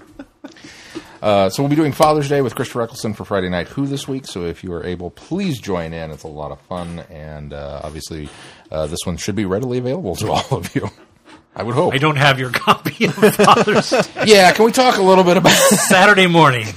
I shot straight up and went. Did it again. I was here. James was here. He's like, "Any issues this week?" I was like, "Nope." Keith got me the, the you know, I'm I'm set. I'm ready to go. Couldn't get it to stream. It Oh. stutter stepped through the whole thing and it just kept freezing. And then when it once it froze, it locked up. We'd reboot it. We'd start over. I'd move the timeline a little bit further to catch up with where we. And then okay, we're good. And we'd get about three minutes, and then it would lock And up. you and went, it was like, "I'm done." I wondered why you were quiet. Yeah, I, I, I did this thing. I, I shot up. I, literally, I shot out of bed Saturday morning, thinking I was going to get it to you in time. Then realizing no, it's a whole morning. day after. And then I did the and I did the big gasp. And then I thought, well, he didn't call me, so he must have got it working. Okay, he must have taken got a copy and got it taken care of. So then I kind of placated that until just now. Now you feel okay, so now you were there. I was there. did, did, did, did our episode skip a chunk? Because you get the, the recap where uh, uh, Shockeye has got Peri on the ground and he's looming over her going, and then all of a sudden we skipped to he and the second doctor were like already in town, and it's like I remember there Yeah, being you're you're You skipped. You skipped a lot because the timeline didn't move. The timeline that's on, really on the bar was still like two or three minutes in. Well, we I wonder uh, if you I had been. remember. I, scenes. I wonder if you had been scrubbing around so much to get it to. No, that was the first back one. Up. Oh, that was the first That was time. the that's first really one. weird. Yeah, That is- so that's a I was big watching jump. the same version you had. And you And just didn't, do didn't- it. it didn't do that. Okay. Well, yeah. I don't. It must. My whole system must have just crashed. So. But it's like I doesn't like remember that that, scene with them in the, in, in the back of the horse cart, and you know I remember this. Yeah. You want to add injury to insult? you didn't watch When it. When I realized, well, no, I, I didn't watch it. I didn't join. You know what I real, realized Wednesday of last week? That I actually bought this on iTunes because I didn't think I was going to be able to get a DVD, version ever. And I must have bought it a long time ago. So I have your copy and a copy I could have watched at home. I made And I didn't show up either week. I made James a promise. We, we wound up talking about Tomorrowland, so it was all good. But I, I, I made James a promise, like I will have you over at some point in time, not Friday Night Who related, and we're just going to sit down. We're going to watch all six parts of this, or all you know, because we we yeah, it's been too long, and I don't remember most of it. It's like okay, he was like, all right, I'd be down for that. Three parts, isn't it? Three parts. It, well, it's the equivalent of a six Yeah. parter, but yeah. Yeah. it's only three. So, um, so anyway, Father's Day with Christopher Eccleston on Friday Night Who, and then Great Fathers in Doctor Who. So we're gonna we're gonna tackle this topic, and we want your input. Um, I can think of two. I can pretty much assure you, Davros will not be on the best of list. I guess he would be considered a father, I suppose. he, he, he needs to learn to cut the string. Loosely defined. I have some ideas. Or maybe we'll do another game show next week. Ooh, that'd be fun.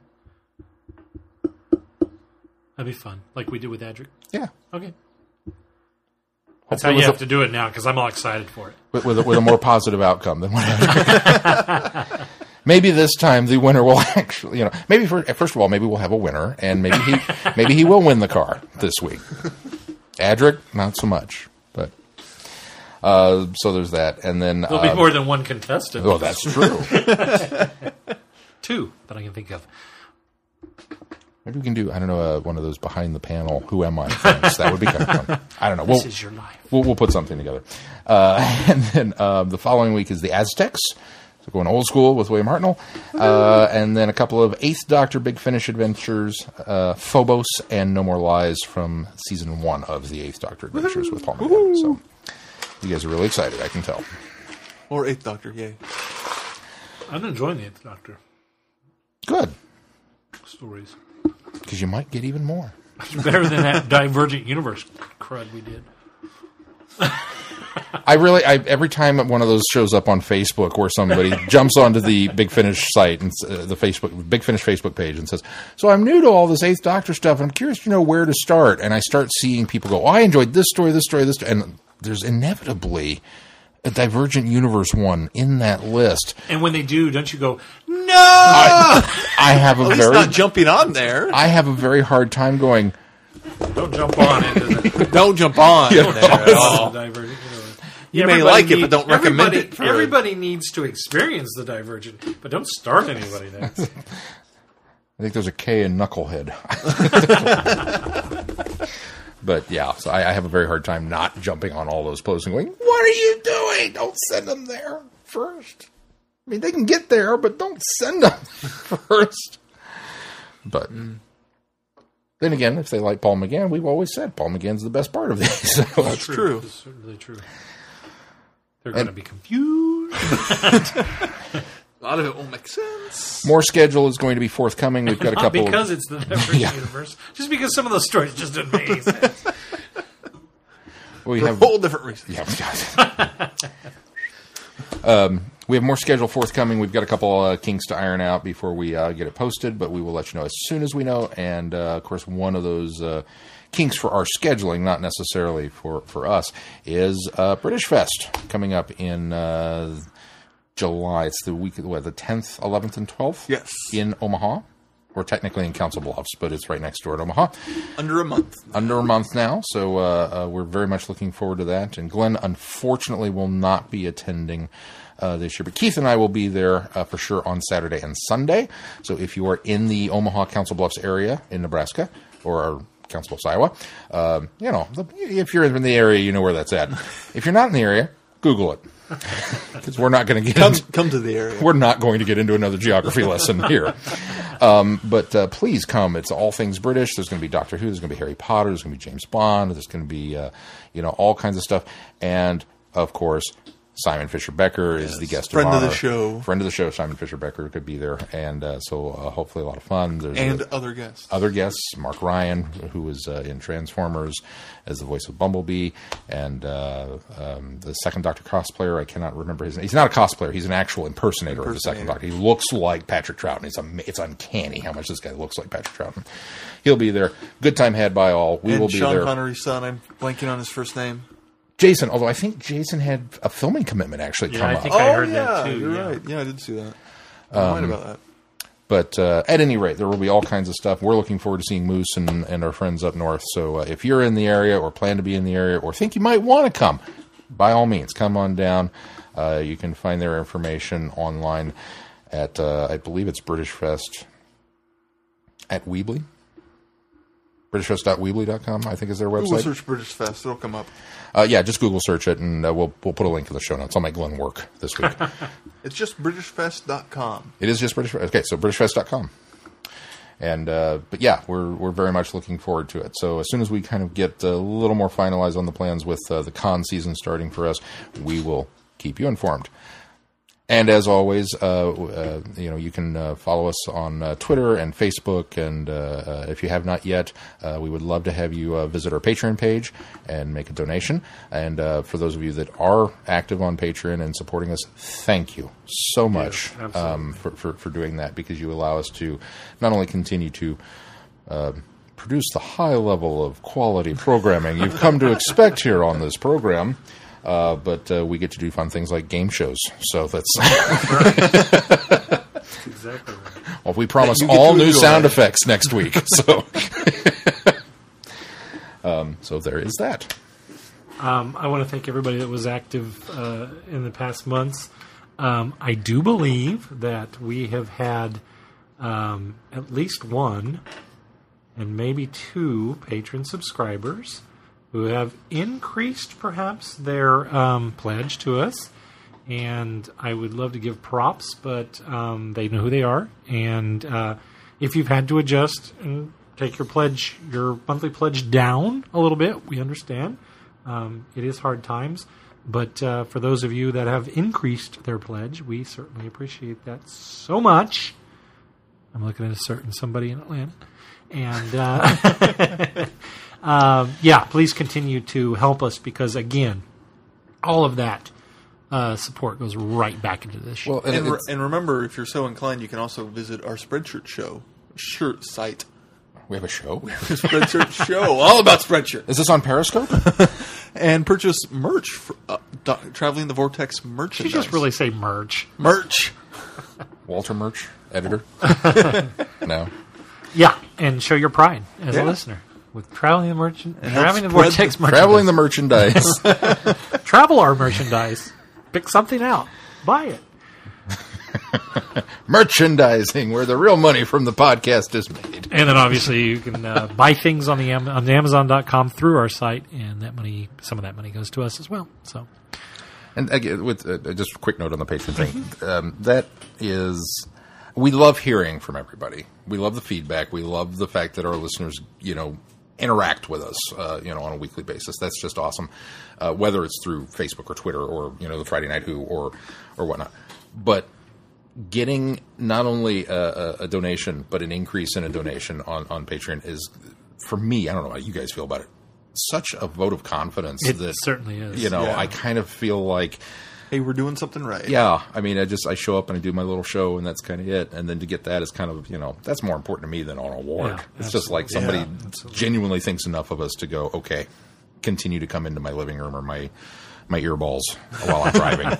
so, thank you. And I, I, I do want to say uh, a shout out to Lisa, Dan, Brenda, Kirk, Alex, Caroline, Mitch, uh, Hugh Brannigan, Chrissy, Eric, and Vincent. I think you all should get um, praise for helping us out. You all are patron subscribers.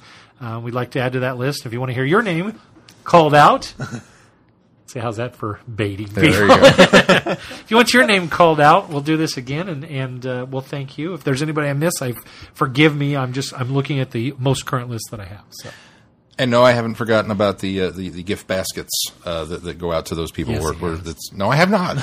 They're weigh, believe me, they're weighing very heavily on my mind. they're not done, but I haven't forgotten about them. They're they're they're in progress still. It's a it's a terrible burden that you've all placed on me. That you were all so awesome. I was not prepared for the initial wave of work that I was going to have to do to put that together, and I do work on it. So, I, yes, it's, it's forthcoming. I promise you, it's forthcoming. I haven't forgotten. And I keep threatening a pre- pledge drive, but I, I can see that on the horizon. I can see it on the horizon. That could be fun. I think we do. I think we'd have fun with the pledge drive. Can we have phones? Yes, we can have want- I want- I absolutely. You can't have a pledge drive without Phones. phones. I want to answer a phone. Yep. Hello. Old phones, not even cell phones. You gotta have. The, Yeah, no, the, the big with the, in the, and the headsets flashing and- light yeah. and the, You know what we could do is we could have the Five Ish Fangirls on our show to help us with our pledge drive. Ooh, that would be fun. Maybe we'll have to make that happen. we'll, we'll have them. We'll have them in the back answering the phones. They'll be like those people you see but never hear from. well, the Five Ish Fangirls are here this week. They're answering the phones. Ladies, wave. wave at the camera. Ah, which works so we're well gonna- on an audio podcast. we're gonna do something. So, Bongo All right. the dancing bear. I wish you could see this at home. if you'd like to not see more of this kind of programming, oh, is there anything else, guys? you've got me so excited to do a pledge drive. I, I And all of our listeners are going, "Oh, Oh, no, God, no. no, not a pledge drive." All right, well, that's going to do it for this week. Until next week, I'm Glenn. I'm Sean. I'm Keith. Cheers. Good night, everybody. Be seeing you. And send pledges. You have been listening to Traveling the Vortex. Doctor Who and all of its associated programs are owned and trademarked by the BBC. No infringement is intended or implied.